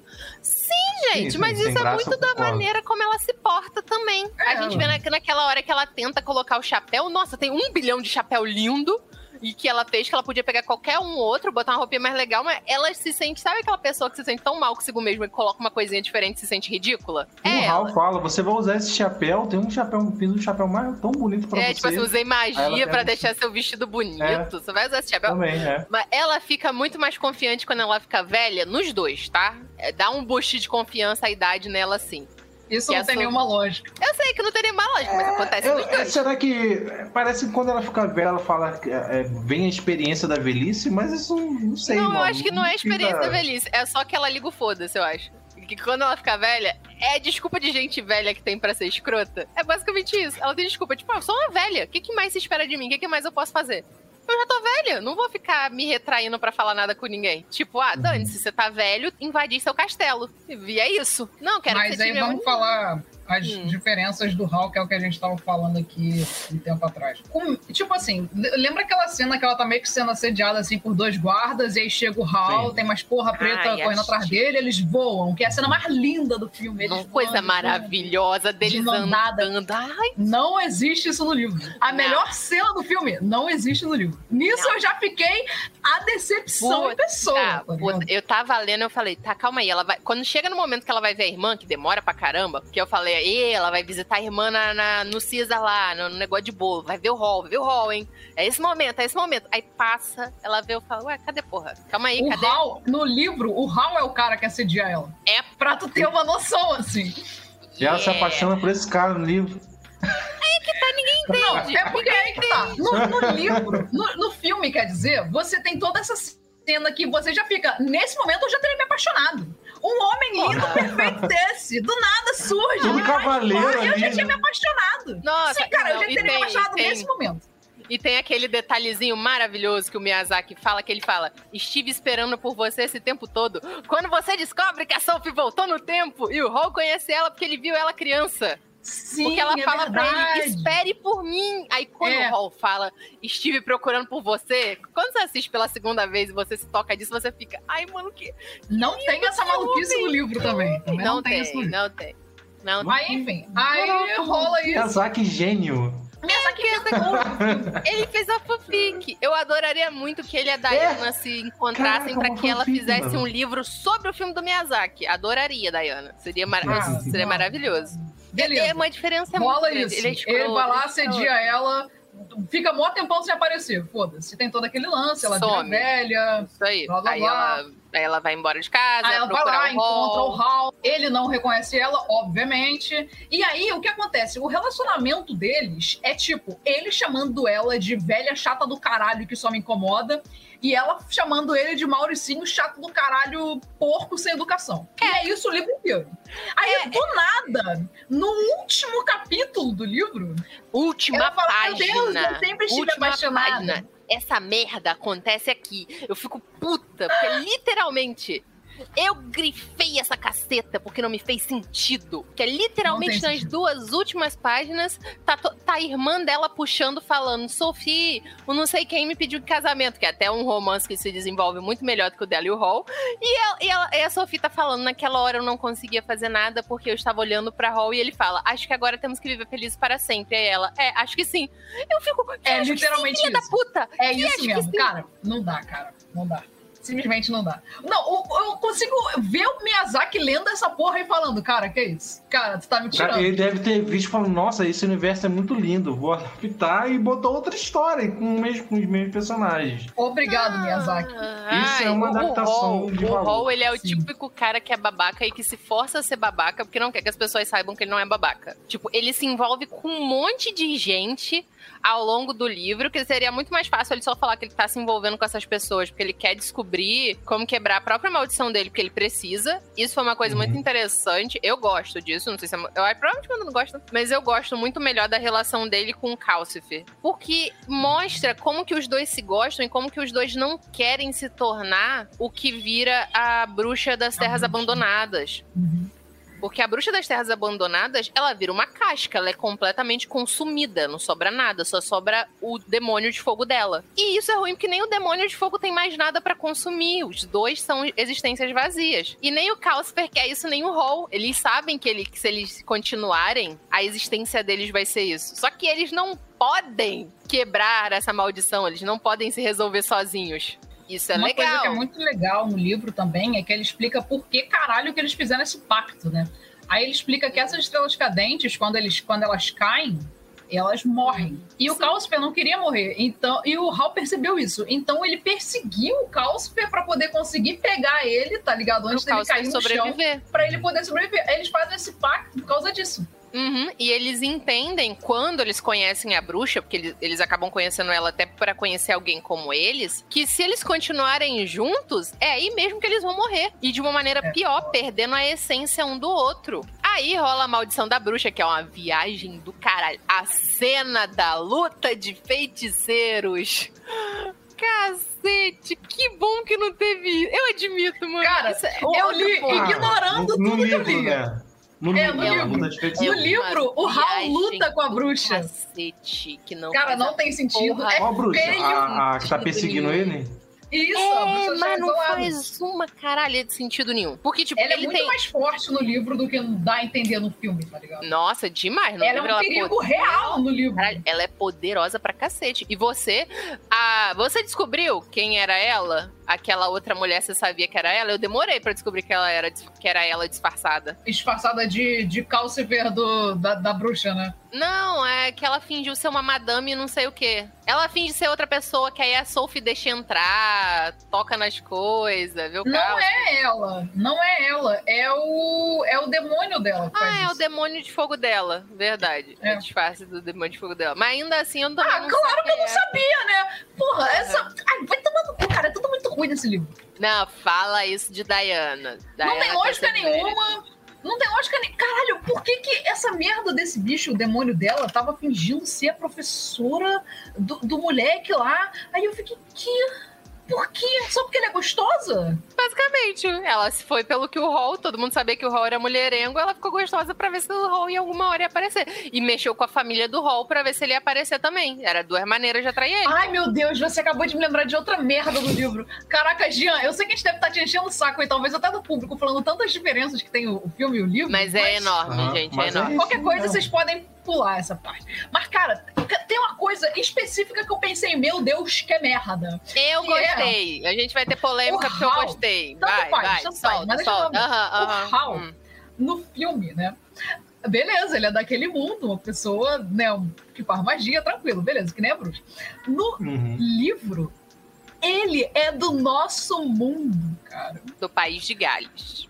Ele é um Ele é do mago nosso mundo. do nosso Sim, o Hal.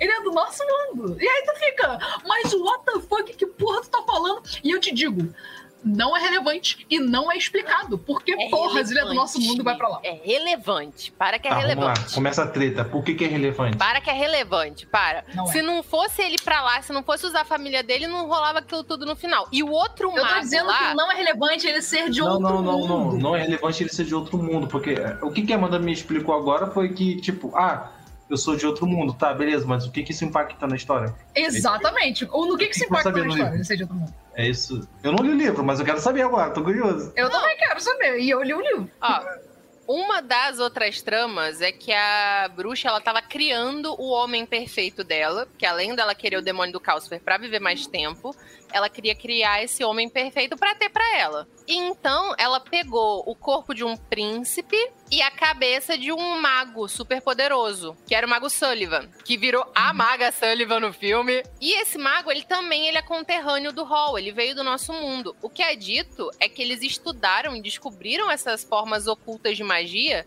que não funcionam tão bem no nosso mundo quanto nesse outro. Que aqui mesmo eles descobriram formas de ir pra lá e que lá eles estudaram e melhoraram. E isso é relevante porque depois você precisa saber disso pra saber do mago, que a bruxa sabe, né, Pra pegar ele. Tá, mas isso.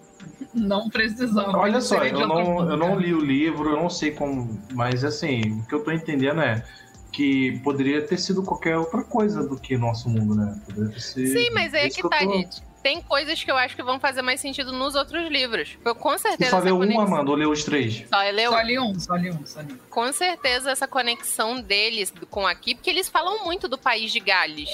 E de como Uhum. pra própria irmã dele nada disso faz sentido. Pra ela, o irmão é só um boêmio, qualquer Ele é que um mantém um, vagabundão.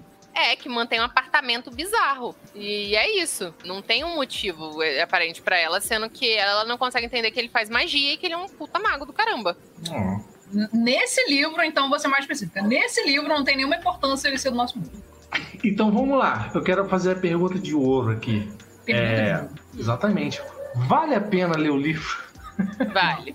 Vale. Cara, vale muito. Agora vai ter que ser, Para, ó. Para. É pessoal, você ouvinte, você telespectador, vocês É. decidem.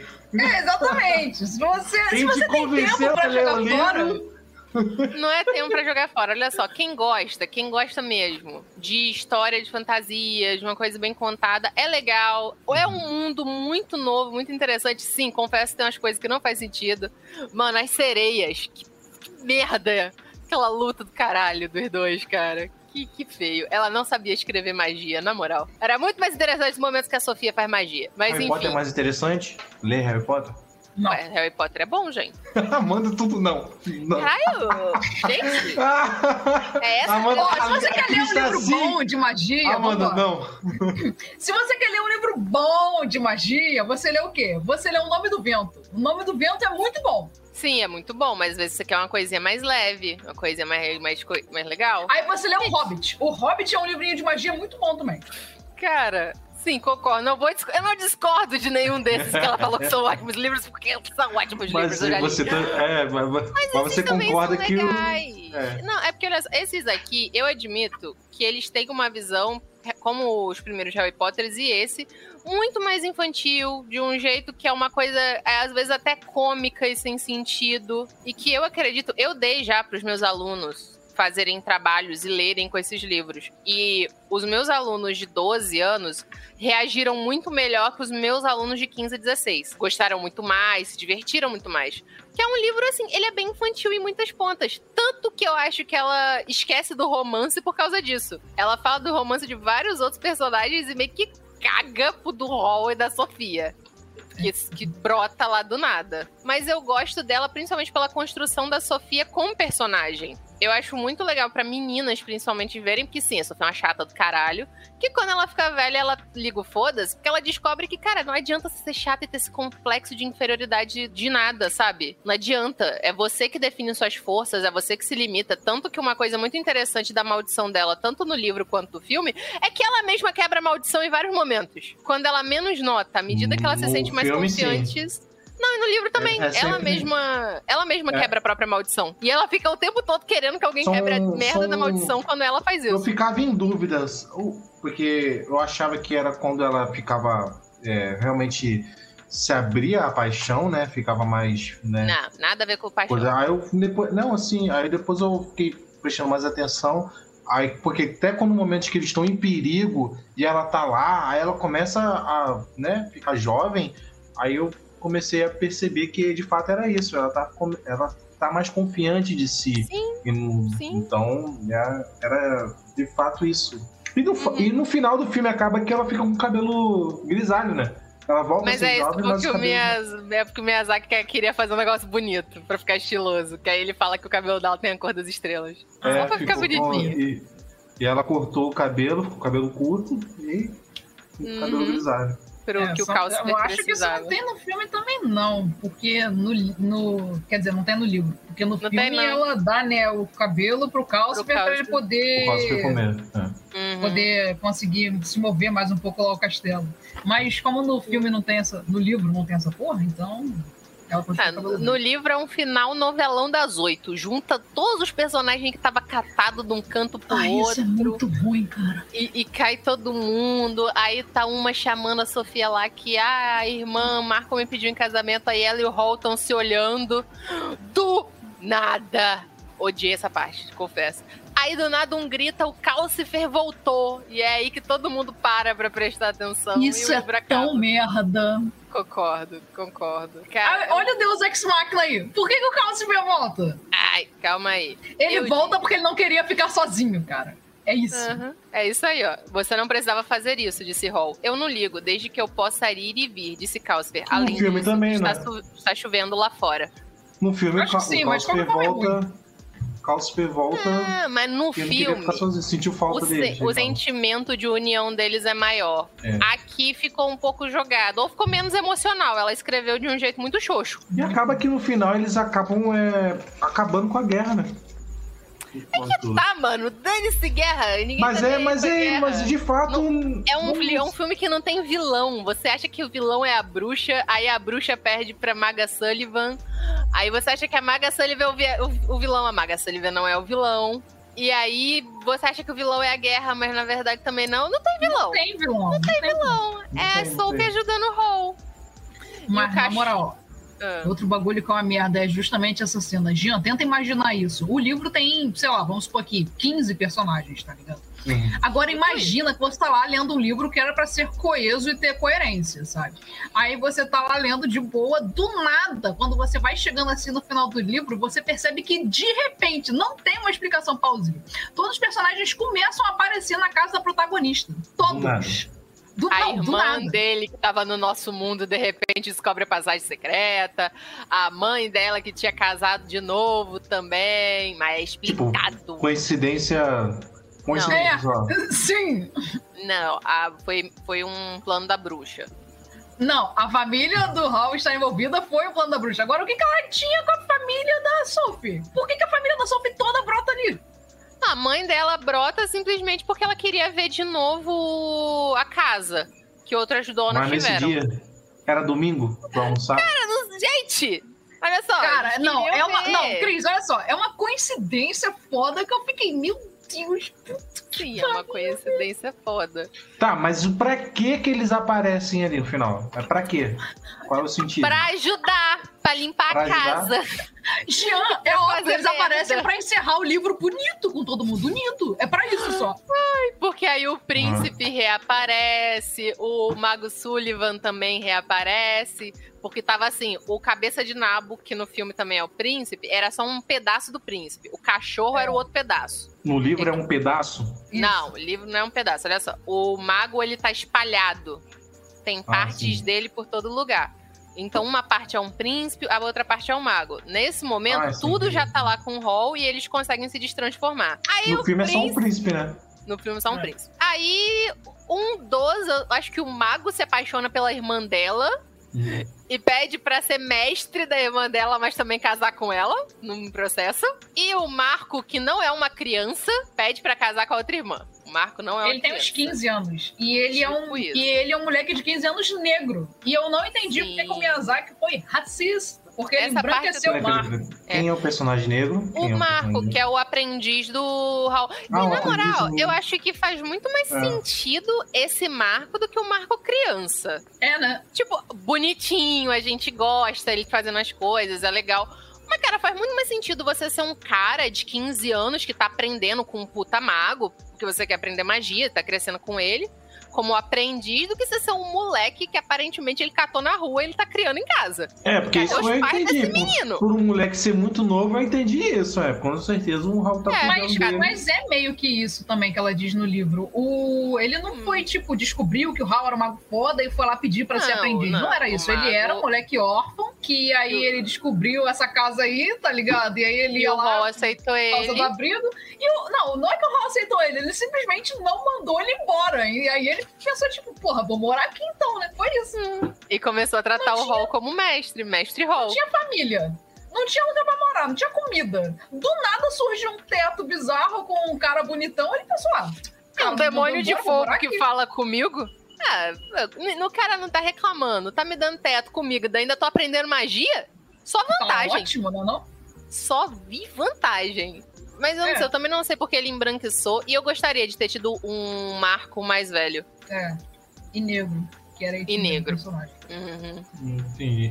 É, uma parada também. Você acha que a- a- o Miyazaki soube pegar aspectos femininos e implementar muito bem na, na Sophie? Por exemplo, a forma como ela se encanta com, com o Hal, né? Como ela vai se apaixonando com o Hal no filme. Ah, É. As escritas das personagens femininas do Ghibli são assim, perfeitas, é a característica. A forma como elas se apaixonam, eu acho que eu nunca vi, pelo menos em anime, gente, anime, vale ressaltar. Maneira tão natural de você desenvolver romances. Porque são naturais, você sabe. Você vê que aconteceu e faz sentido pra você. Você vê a construção daquilo. Não precisa de um grande momento. Ok, talvez ele flutuar com ela seja um grande momento. Ai, nossa. não, olha é, só. Ó, ó, a gente tem que ressaltar esse momento, porque todas as pessoas que eu assisti junto a esse filme, porque eu assisti esse filme umas três ou quatro vezes com pessoas diferentes, todas foram unânimes nesse momento em falar: me apaixonei, meu príncipe encantado. E um deles foi um garoto hétero. Quem não se apaixona? gente, gente, ouvintes do Ohio, vamos fazer esse exercício de imaginação. Você tá lá, sendo assediada, você é uma pessoinha insegura, pessoinha triste, tá morrendo de medo, num beco escuro com dois babaca. Me brota um cara de brinco na orelha, cabelo louro, usando a capa, lindíssimo! Lindíssimo. Coloca o braço em você, enfeitiça os caras e fala: vocês saindo pra onde? E simplesmente fala: estão me perseguindo, com licença, te segura e te voa! Gente, eu não tem como você não apaixonar por uma pessoa dessa. Não tem como. Você come... Ah, mano. Quando ele te segura, ele te leva pro ar e ele fala, solte as pernas e comece a andar. Meu Deus. Meu Deus. Gente. Ai. Qual o motivo pra E eu a, não Amanda, ficar a, solteira Ama- tanto? a emoção foi tanta que a Amanda até travou assim. Congelou. O motivo de, pra eu ter demorado tanto pra namorar, gente, é culpa desse tipo de coisa. Eu via muito isso. É irreal. Queriam- Desculpa. Queria um príncipe encantado que voasse com você. Eu não queria um príncipe, eu queria um rol. Tem diferença. Ah, é. queria um Não, rol. príncipe encantado que eu falo no sentido de. Eu queria, eu queria o cara lindo, charmoso, que faz magia, que voa comigo. Ah, teu namorado é mágico, né? Ele faz magia. Eu arrumei um mágico. Aí. Eu arrumei um mágico, tá aí. Ó a influenza. Eu fui A tão influenciada influencer. pelo Hall, gente, que eu namoro um mágico. Caraca. E ele faz truques com fogo. Aí. Caraca, que da hora. Uhum. Só falta ter o castelo animado. Isso aí, não. Infelizmente. Isso aí é. Isso aí é complicado. Uhum. Toda essa questão da Sophie, né, é muito interessante quando você vê pela primeira vez você se dando conta dela quebrando a maldição e você tendo vontade de falar pra ela, ih, olha, essa maldição quebrou. E ela não. É, é muito interessante. Nossa, eu acho que a primeira vez que você nota isso é quando o Hall fala, você é linda, Sophie, e ela murcha toda de novo e ela volta àquele primeiro estágio de quando a maldição pegou ela e você fica cara, garota, va- vamos se amar, sabe? Vamos se amar, bora confiar em você. Que isso? Mas eu acho que essa é a mensagem, não é? Do filme. Sim, sim, mas esse é o significado. Esse é todo o símbolo. O símbolo não é tipo o Hall gostar da Sophie. É o que faz a Sophie quebrar a maldição. A Sophie gostar de si mesma Seria- é o que faz quebrar a maldição. Seria bem porco, né? Se fosse tipo, ah, pra quebrar a maldição, amor verdadeiro. ah, Ai, ia É meio que, meio que a gente vê em outras obras, então, né? Eu, Não querendo achei dizer maneiro que isso. amor verdadeiro não existe, gente. Mas o principal amor verdadeiro que você tem que ter é por você mesmo. Que não adianta nada você não se amar, que você não vai conseguir amar ninguém. O que é um excelente contraponto com o próprio Hall. Esse Hall do livro do filme é bem menos metido e insuportável que o do livro. É. Mas ele ainda Ele tem. até demonstra uns, uns traços de mimo, ser mimado, né? Aquele lance quando a cor do cabelo dele muda, ele fica. Essa a cena vida tem dele... no livro Nossa, também. Tem no eu livro. vou- eu a não cena tenho do mais- limo verde. No livro você fica com mais raiva do limo verde porque ele é babaca. No filme a gente não fica com tanto, a gente fica com pena do Hall, mas no livro você fica com ódio da cara dele. Eu não fiquei com pena do Hall, não. Eu fiquei, mano.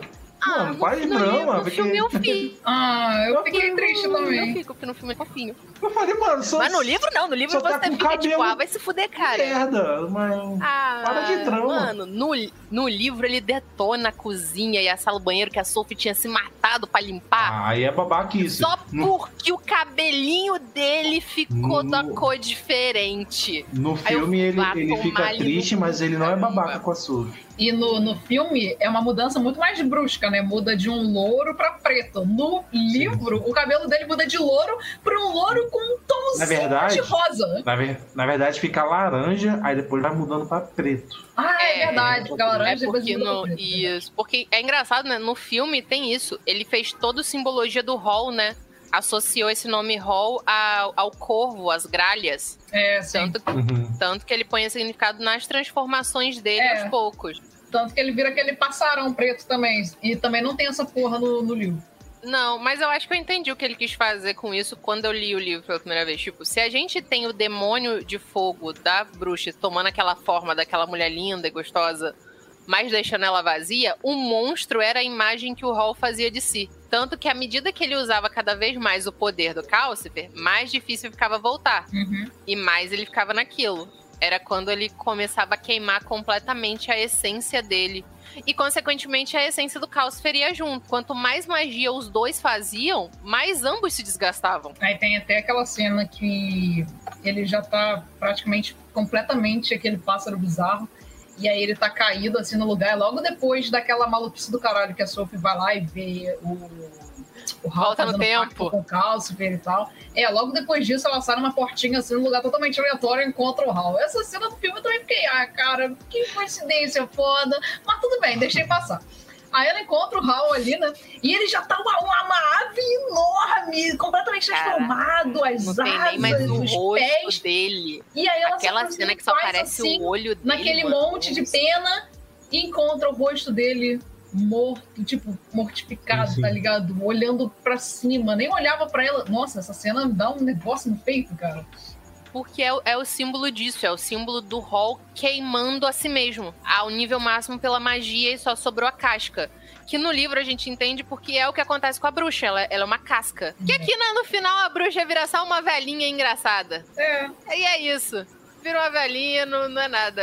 Sério, a bruxa é, é meio assustadora, é meio macabrona as porra que ela faz no, no livro. Ela era perigo, é o que ela falou, é um perigo real. Perigo. A mulher. Eu vou botar E, a- e aquela bruxa lá que queria o coração do Hal, ela tem. Ela mesmo, ela é, o- ela é a bruxa ela das mesmo. terras abandonadas. Ela é o grande vilão do, fi- do livro. E no Ah. filme ela só vira uma tiazinha. Nem tem demônio, nem tem nada. E é legal que no Não. final vai todo mundo viver junto. É, ela é vai a tia, o Marco é a criança e eles estão criando todo mundo. E a Ah, eu nós. acho Vira uma família.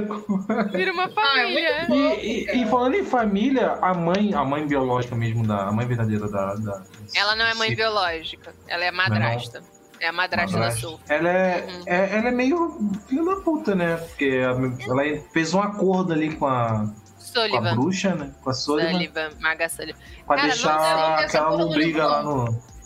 Não, mas é- essa coisa dela ser meio filha da puta, tanto no livro quanto no filme, você fica sem entender. Que ela tem mesmo umas atitudes no dois que você É, fala. fica- assim, é. Tipo, ela chama a Sophie, pra- a Sophie pra, pra morar com ela, beleza. Mas aí depois Mas você vê que deixa ela. o negocinho lá. É, deixa o negocinho lá que deixa depois. super doente. É. Sim, Eu sim. fiquei, Caraca, ela era boa, era má, não entendi, não entendi a real intenção dela ali nessa cena, assim. Não sei se ela. Qual foi o trato com essa bruxa, o que, que ela ganhou em troca. Ah, sim. Isso é porque eu acho que não explicam muito a personalidade da Fanny, que é o nome dela. Uhum. No livro é visto que, a pessoa, que ela busca uma vida confortável, ponto. Pra si e pras filhas do jeito que ela acha que tem que ser. É até o, o que se fala que é meio babaca da parte dela ter botado uma filha pra ir pra um local onde ela pode arrumar um marido fácil. E a outra Uhum. filha pra aprender magia, porque ela acha que é a filha que cabe pra isso. E aí elas duas trocam de lugar. Mas assim, ela fez o que na visão dela cabia pra cada uma. E a Sophie, ela meio que tipo, olha, Sophie, você é muito boa com o chapéu e você é mais velha. Então eu tenho que passar a chapelaria pra alguém, eu vou botar você aqui como minha aprendiz, quando na verdade eu trabalho escravo. Que era quem fazia a merda do chapéu, era a Sophie. É, é. E ela ficava na boa vida, passeando, indo pra fornecedores e não sei o quê, e arrumou um marido. Ela meio mas, no que filme é, mas- mas no filme é bem assim? Meio que, porque no filme já tá meio que acontecendo isso. No filme você já tá no momento em que a Sophie tá cuidando da chapelaria, praticamente. É, e ela a só mãe tá. da Sophie parece ser bem jovem também, vai ser da mesma idade que a Sophie. Porque não é mãe, é madrasta. Sim. Então Ah. tem uma questão dessa mesmo. Tanto que a própria irmã, tanto no livro quanto no filme, fala: você não tem que fazer o que a mamãe quer. A mamãe tá usando você. Você tem que se impor, cacete. Manda tomar no cu. É, mas Nada de ficar trabalhando. Mas Eu vou ficar aqui na loja pra isso que eu nasci, porque eu sou a filha mais velha. E blá, blá, blá, blá, blá, blá, blá. Cu. Chato pra cacete. Chato. Então, vamos, vamos para as notas agora? Vamos dar nota. Uhum. Exato. Então, galera, vamos para as notas. Começando por você, Cris. Qual a sua nota para Turno dos Vagalumes? Começando, né? Já que a gente foi o primeiro Cara. abordado. Dá a nota para Turno dos Vagalumes depois. Não, vamos fazer. Vou, peraí, vou, vou- você vai dar a nota para Turno dos Vagalumes, depois Castelo Animado, e depois vai dar a menção rosa e vai dar a nota do livro. Ah, tá. Beleza. Eu quero que a Amanda dê a nota do livro. Tá bom, beleza. Oh, boy. Lembrando assim- que é do primeiro livro somente, não é do... Tá. Não, é do livro do Castelo Animado, gente, esse. É, Até porque a porque os só deu um, outros- então Sim, sim. eu não vou dar nota do livro. Nem vamos, eu li então, o próximo também. beleza. Cara, Túmulo dos Vagalumes. É aquilo. É um filme que te faz se sentir mal. Mas exatamente por isso faz ele ser bom. Porque quer dizer que o filme. Ele. Ele fez exatamente o que ele se propôs a fazer, sabe? Ele, ele foi ali, ele foi certeiro. E é aquilo, é a, a animação que é muito. Eu não quero dizer bonita, porque não tem nada de bonito, mas é bonita de um jeito mórbido e triste. Aham. Mas é muito bonita. E nossa, a trilha sonora também é aquilo. Mesmo sem as pausas que a Amanda falou que o Miyazaki faz muito, mesmo sem a gente ter isso, que é uma característica do estúdio Ghibli, a gente ainda tem muito do cenário e muito da música te envolvendo. Você não tem momentos de contemplação, mas tem horas que estão só eles conversando, que abre um pouco o plano, que, que você vê um pouco melhor o cenário e você escuta eles e você vai escutando a música que aquilo te leva muito pra dentro. O que é o motivo de você chorar que nem um bebê, porque isso destrói sua alma. É que você fica muito imersiva. Então, eu vou dar 9 só porque é depressivo demais. E não é o tipo de filme que você tem que você possa ver se você não tá bem. Sério, Túmulo dos Vagalumes é um dos filmes que eu vi falo, Sim, ó, você tá é legal importante. psicologicamente? Você tá bem? Assiste. Se você não tá bem, gente, por qualquer que seja o motivo,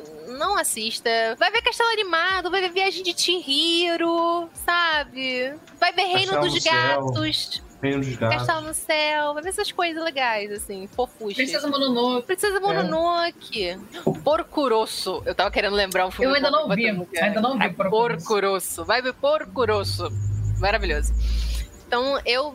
Nove, exatamente porque essa parte triste, que é tão bem feita, é, é muito pesada, então dá pra eu dar 10. E quanto a Castelo Animado, eu vou dar 10, gente, porque não dá esse... É o filme favorito, não é? Dos É meu filme favorito. É o meu filme favorito. É o meu também! Eu, eu amo, eu amo esse filme. Ele, ele me não só influenciou, como me inspirou em tantas questões, em tantas coisas.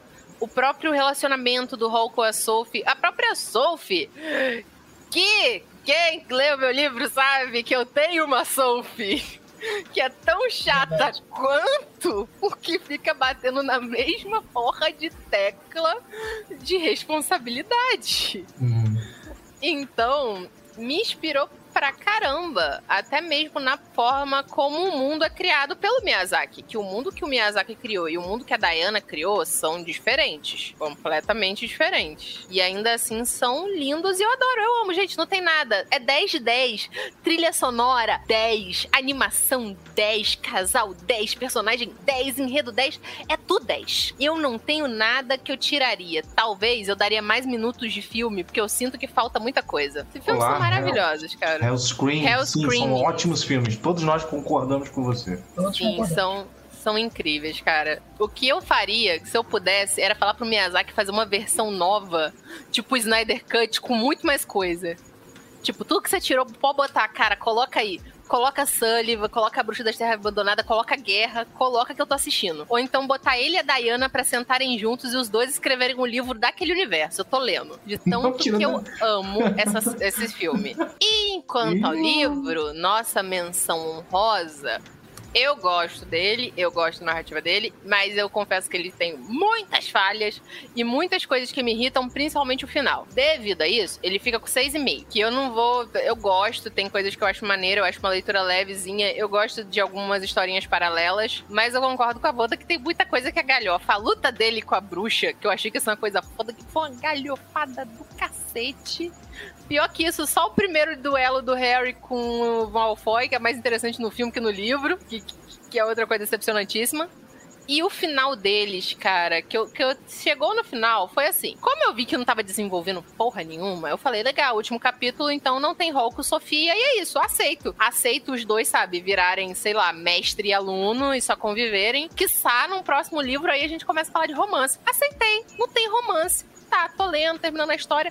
Pra no final eles começarem a ficar de coisinha junto, eu fiquei, pera, quê? Não, não. Deixa eu voltar essa merda. Onde? Onde? Onde? Onde? Onde que eles dois. Aqui, ó. Acho que devemos viver felizes para sempre. Vai tomar no cu. Que acho que devemos viver felizes para sempre. No teu cu. Achar que deveria viver feliz para sempre. Não, não me deu nada. Jean, não me deu nada. Não me deu um beijinho. Não me deu um segurar de mãos. No filme ainda tem beijo. Tem beijo e segurar de mãos. Gente, não tem nada, não tem nada. Ela só simplesmente decidiu que, ah, depois de quase 200 páginas, eles têm que ser um casal. Então é isso. Não dá. Ridícula. Isso pra mim é o ponto mais negativo. Quem vai ver a live vai ver que eu xinguei também, cortei muitas partes, mas eu xinguei lá no vídeo que tá no meu Instagram, onde eu explico as diferenças do livro e do filme Castelo Animado. Vambora. Cara, Túmulo dos Vagalumes, pra mim, é nota 8, pelo fato de que eu acho ele um filme muito pesado e que eu não acho que eu gostaria de assisti-lo novamente. Mas é um filme muito bom, foi uma experiência incrível tê-lo assistido, mas eu não veria de novo. E porque às vezes os filmes eles não têm assim nenhum erro técnico exatamente, mas mesmo assim ele simplesmente não te cativa tanto. Eu senti que isso aconteceu comigo, ele não me cativou tanto quanto poderia. Então, pra mim, é nota 8. É um filme incrível, perfeito. Sim, sim. Só não me cativou tanto, então nota 8. Sim, sim. sim, sim. O Castelo Animado é o meu filme favorito do Estúdio Ghibli. Ele me cativou desde a primeira vez que eu vi. o Hal, pra mim, é um dos melhores personagens de anime. Erol. Erol. Erol. Amo o Hal, amo muito. Adoro a Sophie do Miyazaki, adoro. Então, pra mim, Castelo Animado é nota 10. A dublagem antiga é melhor do que a dublagem que está atualmente na Netflix. Tem lá, quem puder ouvir a anterior, recomendo. A primeira dublagem Só é vi melhor. legendado, nunca vi dublado. Ah, eu vi, eu tenho. Eu comprei isso aqui Agora- na Liberdade quando eu fui pra São Paulo pela primeira vez. Isso é um E DVD? achei- É um DVD. Que maneiro. Era uma loja que tinha. Cara, eu adoro. Que era uma loja, gente. Pirata. Olha como a pessoa era responsável. Olha a qualidade. Pirataria com dignidade. Mano, Pirataria mano, com. mano. Co- é Não é aquela Respeito. coisa que você botava no saquinho que eu comprava cinco reais. Eu fiquei feliz de comprar uma obra pirata. Faz quantos anos? Cara, eu fui pra São Paulo pela primeira vez em 2018, eu acho. 2018, 2017. Ah, não tem buraco no CD. Não. Aí. Não deu aquele buraco no CD. Pirataria. Eu só comprei pra ter, cara, porque, sendo bem honesto, eu já não tinha onde assistir. Mas fala aí, Amanda. sei como é. Sobre o livro. Agora a parte amou. que interessa, porque eu sei que todo mundo gosta mais de ouvir eu falando mal do que ouvir eu falando bem. Senta que lá vem. A merda. É, falando agora do livro, cara, eu só vou falar a nota no final da minha explanação. Ah, ele tem muitas características boas, sabe? Ele tem cenas que são muito legais, a relação do Hal com a Soap, se você levar em conta que eles se odeiam, é muito legal, tá ligado? Eles têm, assim, umas discussões muito interessantes, um xingando o outro. Ahn, só que tem tantos problemas, tem tantas subtramas que são completamente irrelevantes, não te prendem de, de forma alguma, com personagens totalmente desinteressantes, tipo as irmãs da Sophie, que são chatas e não tem nenhuma relevância. Eu nem lembro quem é quem, e não me importa de lembrar. É, desculpa, não, desculpa interromper, mas é, as subtramas não são nem interessantes. Porque, tipo, vamos supor, é, no One Piece tem o Sr. Pink. É uma trama, subtrama super Não, interessante. não, não, mesmo que não, não, tenha são- nada a ver com a história. São tramas desinteressantes. Elas não são interessantes, nem um pouco, tá ligado? Não é assim. Ai, por Mas exemplo, isso- tem, a sub- tem a subtrama lá de que uma das irmãs do Hall, elas têm esse lance de que elas trocaram de lugar. Aqui Não são as irmãs do Hall, são as irmãs As da irmãs Sophie, da Sophie, a Marta e a Letty. Tá, foda-se. Elas duas são designadas pela mãe de que uma iria trabalhar na cafeteria e outra iria aprender com a bruxa foda. Elas trocam de lugar, fingem ser outras pessoas, ao invés de só falar pra mãe, não, a gente não quer, eu quero ir pra tal, e a outra, ah, eu quero ir pra tal. Ao invés de só ter essa discussão, não, elas mudam a aparência e trocam de lugar, fingindo ser uma ser outra. Tá, aí eu pensei, tá, beleza, tá bom. Aí elas mudam de lugar e uma delas, do Hal, vai lá e começa a tentar se aproximar dela e nada acontece. E não é relevante. Mas não é tem ela e não é interessante. do Marco e porque E ela vai lance- ajudar a salvar o Sullivan. De que o Marco é apaixonado também por uma das irmãs dela. que eu Pela também fiquei, Leti. tá, mas e daí? E daí? Não tem relevância. Confesso não é que importante. Let Marco não tem relevância, mas a Marta tem, que é a Marta que ajuda o do, é, a desvendar os casos do Sullivan, do Mago Sullivan. Aí tá, aí a família do Hal, que é de outro mundo também, uma merda. de Gales. Que é do nosso mundo, e aí é do país de Gales, e aí tem a irmã dele que odeia ele, e meu Deus, a família dele foi capturada pela bruxa, e eu fiquei, não me importo nem um pouco, nem um pouco. Foda. Então, pra mim, no fim, esse livro, sem falar que o Miyazaki, ele mentiu pra mim. Ele mentiu pra mim. Eu fui esperando uma coisa e era outra. Mas ele então, mentiu em quê? Ele expectativa falou em muito alguma entrevista que. Não, ó, olha só, Não, olha só, não. Jean. Pera aí, que agora aí eu também fui enganada. Olha só, você assiste uma obra cujo nome é Castelo Animado Hall's Movie Castle, que se trata desse universo. Os nomes dos Sim. personagens são os mesmos e teoricamente o plot é o mesmo.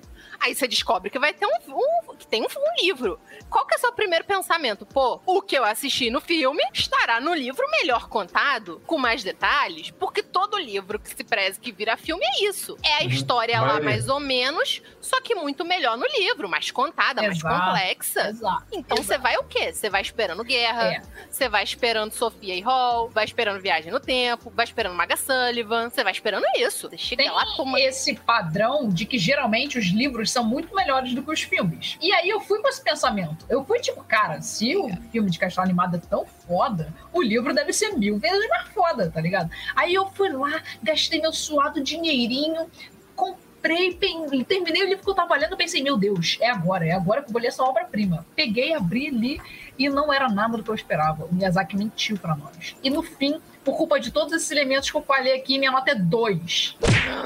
Olha só, Caraca, eu sabia que, é eu sabia que seria menor de 6, de 6,5. Porque a Cris deu 6,5, mas Nossa, eu não sabia que seria tão não baixo é tão, assim. Para, a gente não é tão ruim. Foi assim, o uma leitura pior que livro que eu li inteiro na minha vida. Tem livros Caralho. piores, tá? Não é tão ruim, não é de todo E por ruim que, que assim. você leu até o final? Por causa do cast? Pra Cara, o porque eu pensei, agora eu já comecei.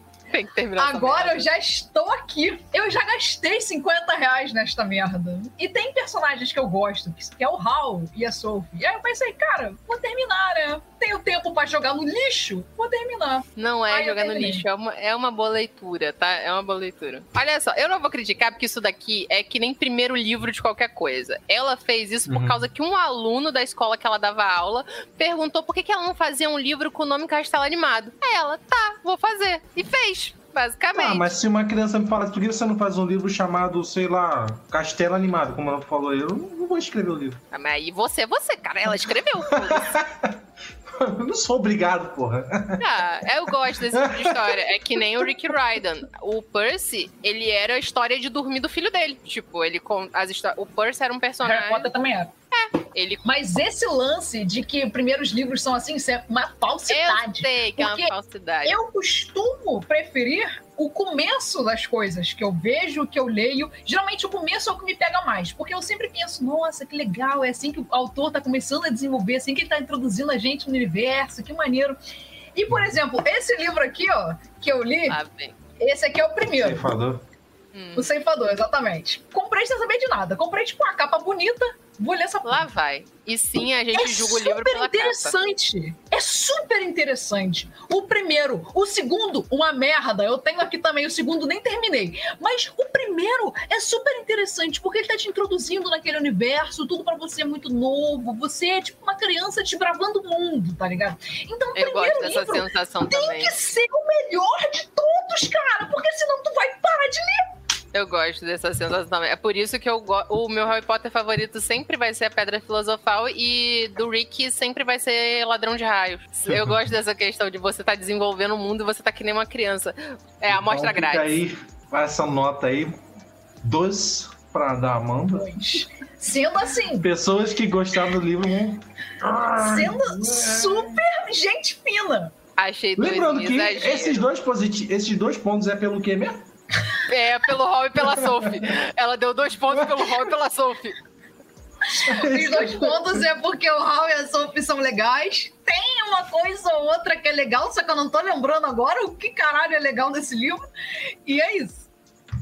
Agora eu estou na expectativa de você ler o segundo e terceiro, se você for ler. Vou ler, comprei. Porque você comprou, né? Pagou, vai ter que ler agora até o final. Pois é. Se eu não tô enganada, é o segundo ou o terceiro, que é mais interessante porque o Hall e a Sophie mal aparecem. E o outro personagem dela é muito melhor. Tudo que eu Então- quero é que você desenvolva um romance, gente. Eu só queria isso. Eu queria o romance da Sophie e do Hall que eu via no filme estendido no livro. Era só o que eu queria. Eu só queria mais cena fofa deles voando. Era só o que eu queria. Vai lá, Ah, Jean, tua vez. Vamos lá. Começando por Túmulo dos Vagalumes, assim, é... eu sempre tenho falo isso pra- com as pessoas de que a arte nem sempre ela tá pra te alegrar, ela pode te dar uma mensagem bem pesada, te deixar triste, justamente por intencionalmente. Túmulo dos Vagalumes foi o que fez isso comigo. E como eu falei com vocês que eu não consegui reassistir, porque eu sabe, sei qual o plot, sei como é que eu me senti na época que eu assisti, então eu não queria sentir isso de novo. É, eu dou 8 pro Turno de Vagalumes. Mesmo assim, é, eu acho ela uma obra essencial que todo mundo devia assistir. Como a Cris falou, que assista quando você estiver bem, quando você estiver com. né, estiver com o emocional bem, assista. Vale a pena, vale a pena. A mensagem do filme é excelente. Eu acho que o mais próximo que eu consegui sentir com o Turno de Vagalumes foi recentemente quando eu joguei The Last of Us Parte 2, que também trouxe uma carga muito pesada e, é, claro, foram mensagens diferentes, mas Túmulo dos Vagalumes, essas duas obras foram o que É. causaram isso. Se eu puder recomendar um jogo que passa a mesma sensação de Túmulo dos Vagalumes, e eu nem sei se a galera lá, nossos colegas do Caranguejo Atômico, eu acho que eles já jogaram, é o Pathologic.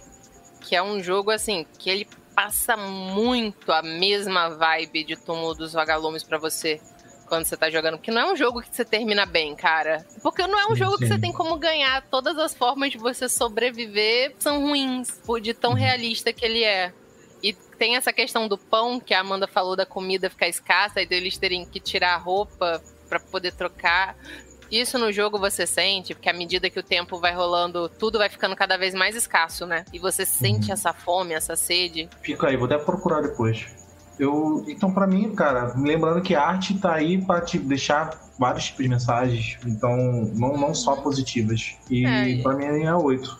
Castelo animado, cara, para mim é, eu vou dar 9.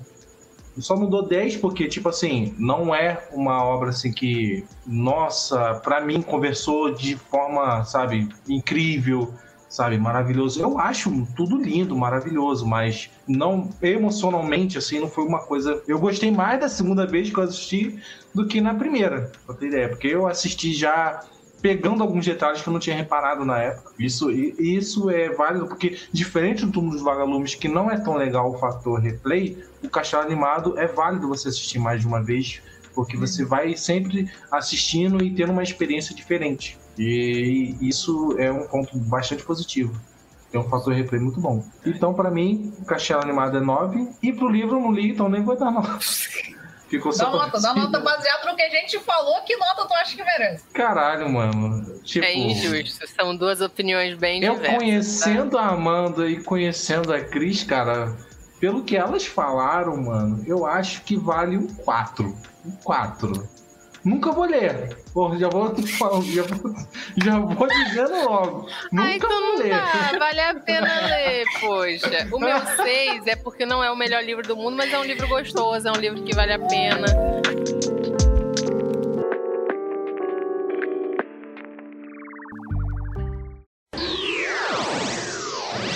É isso aí, amiguinhos. Muito obrigado aí para quem estiver assistindo. Muito obrigado aí para vocês que foram escutar. Lembrando que esse cast sai, sai toda segunda-feira, sai o nosso Real Podcast em, em formato de áudio. E as nossas lives são todos os sábados.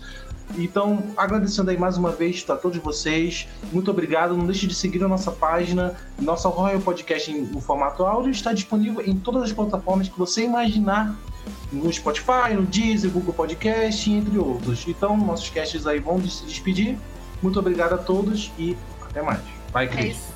isso aí, galerinha. Me despedindo já aqui com a dorzinha de cabeça maravilhosa. Eu fui obrigado a desligar a luz.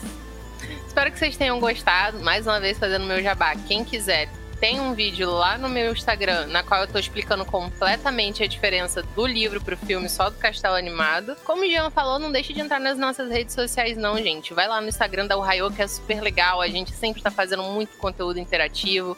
para vocês também estarem dizendo pra gente o que, vocês gostariam de ver, o que, que vocês querem que a gente fale. Indique quem anime pra gente fazer review. E é isso. Muito obrigada a todos. E não sejam tão críticos com o livro. Pode ir, Amanda.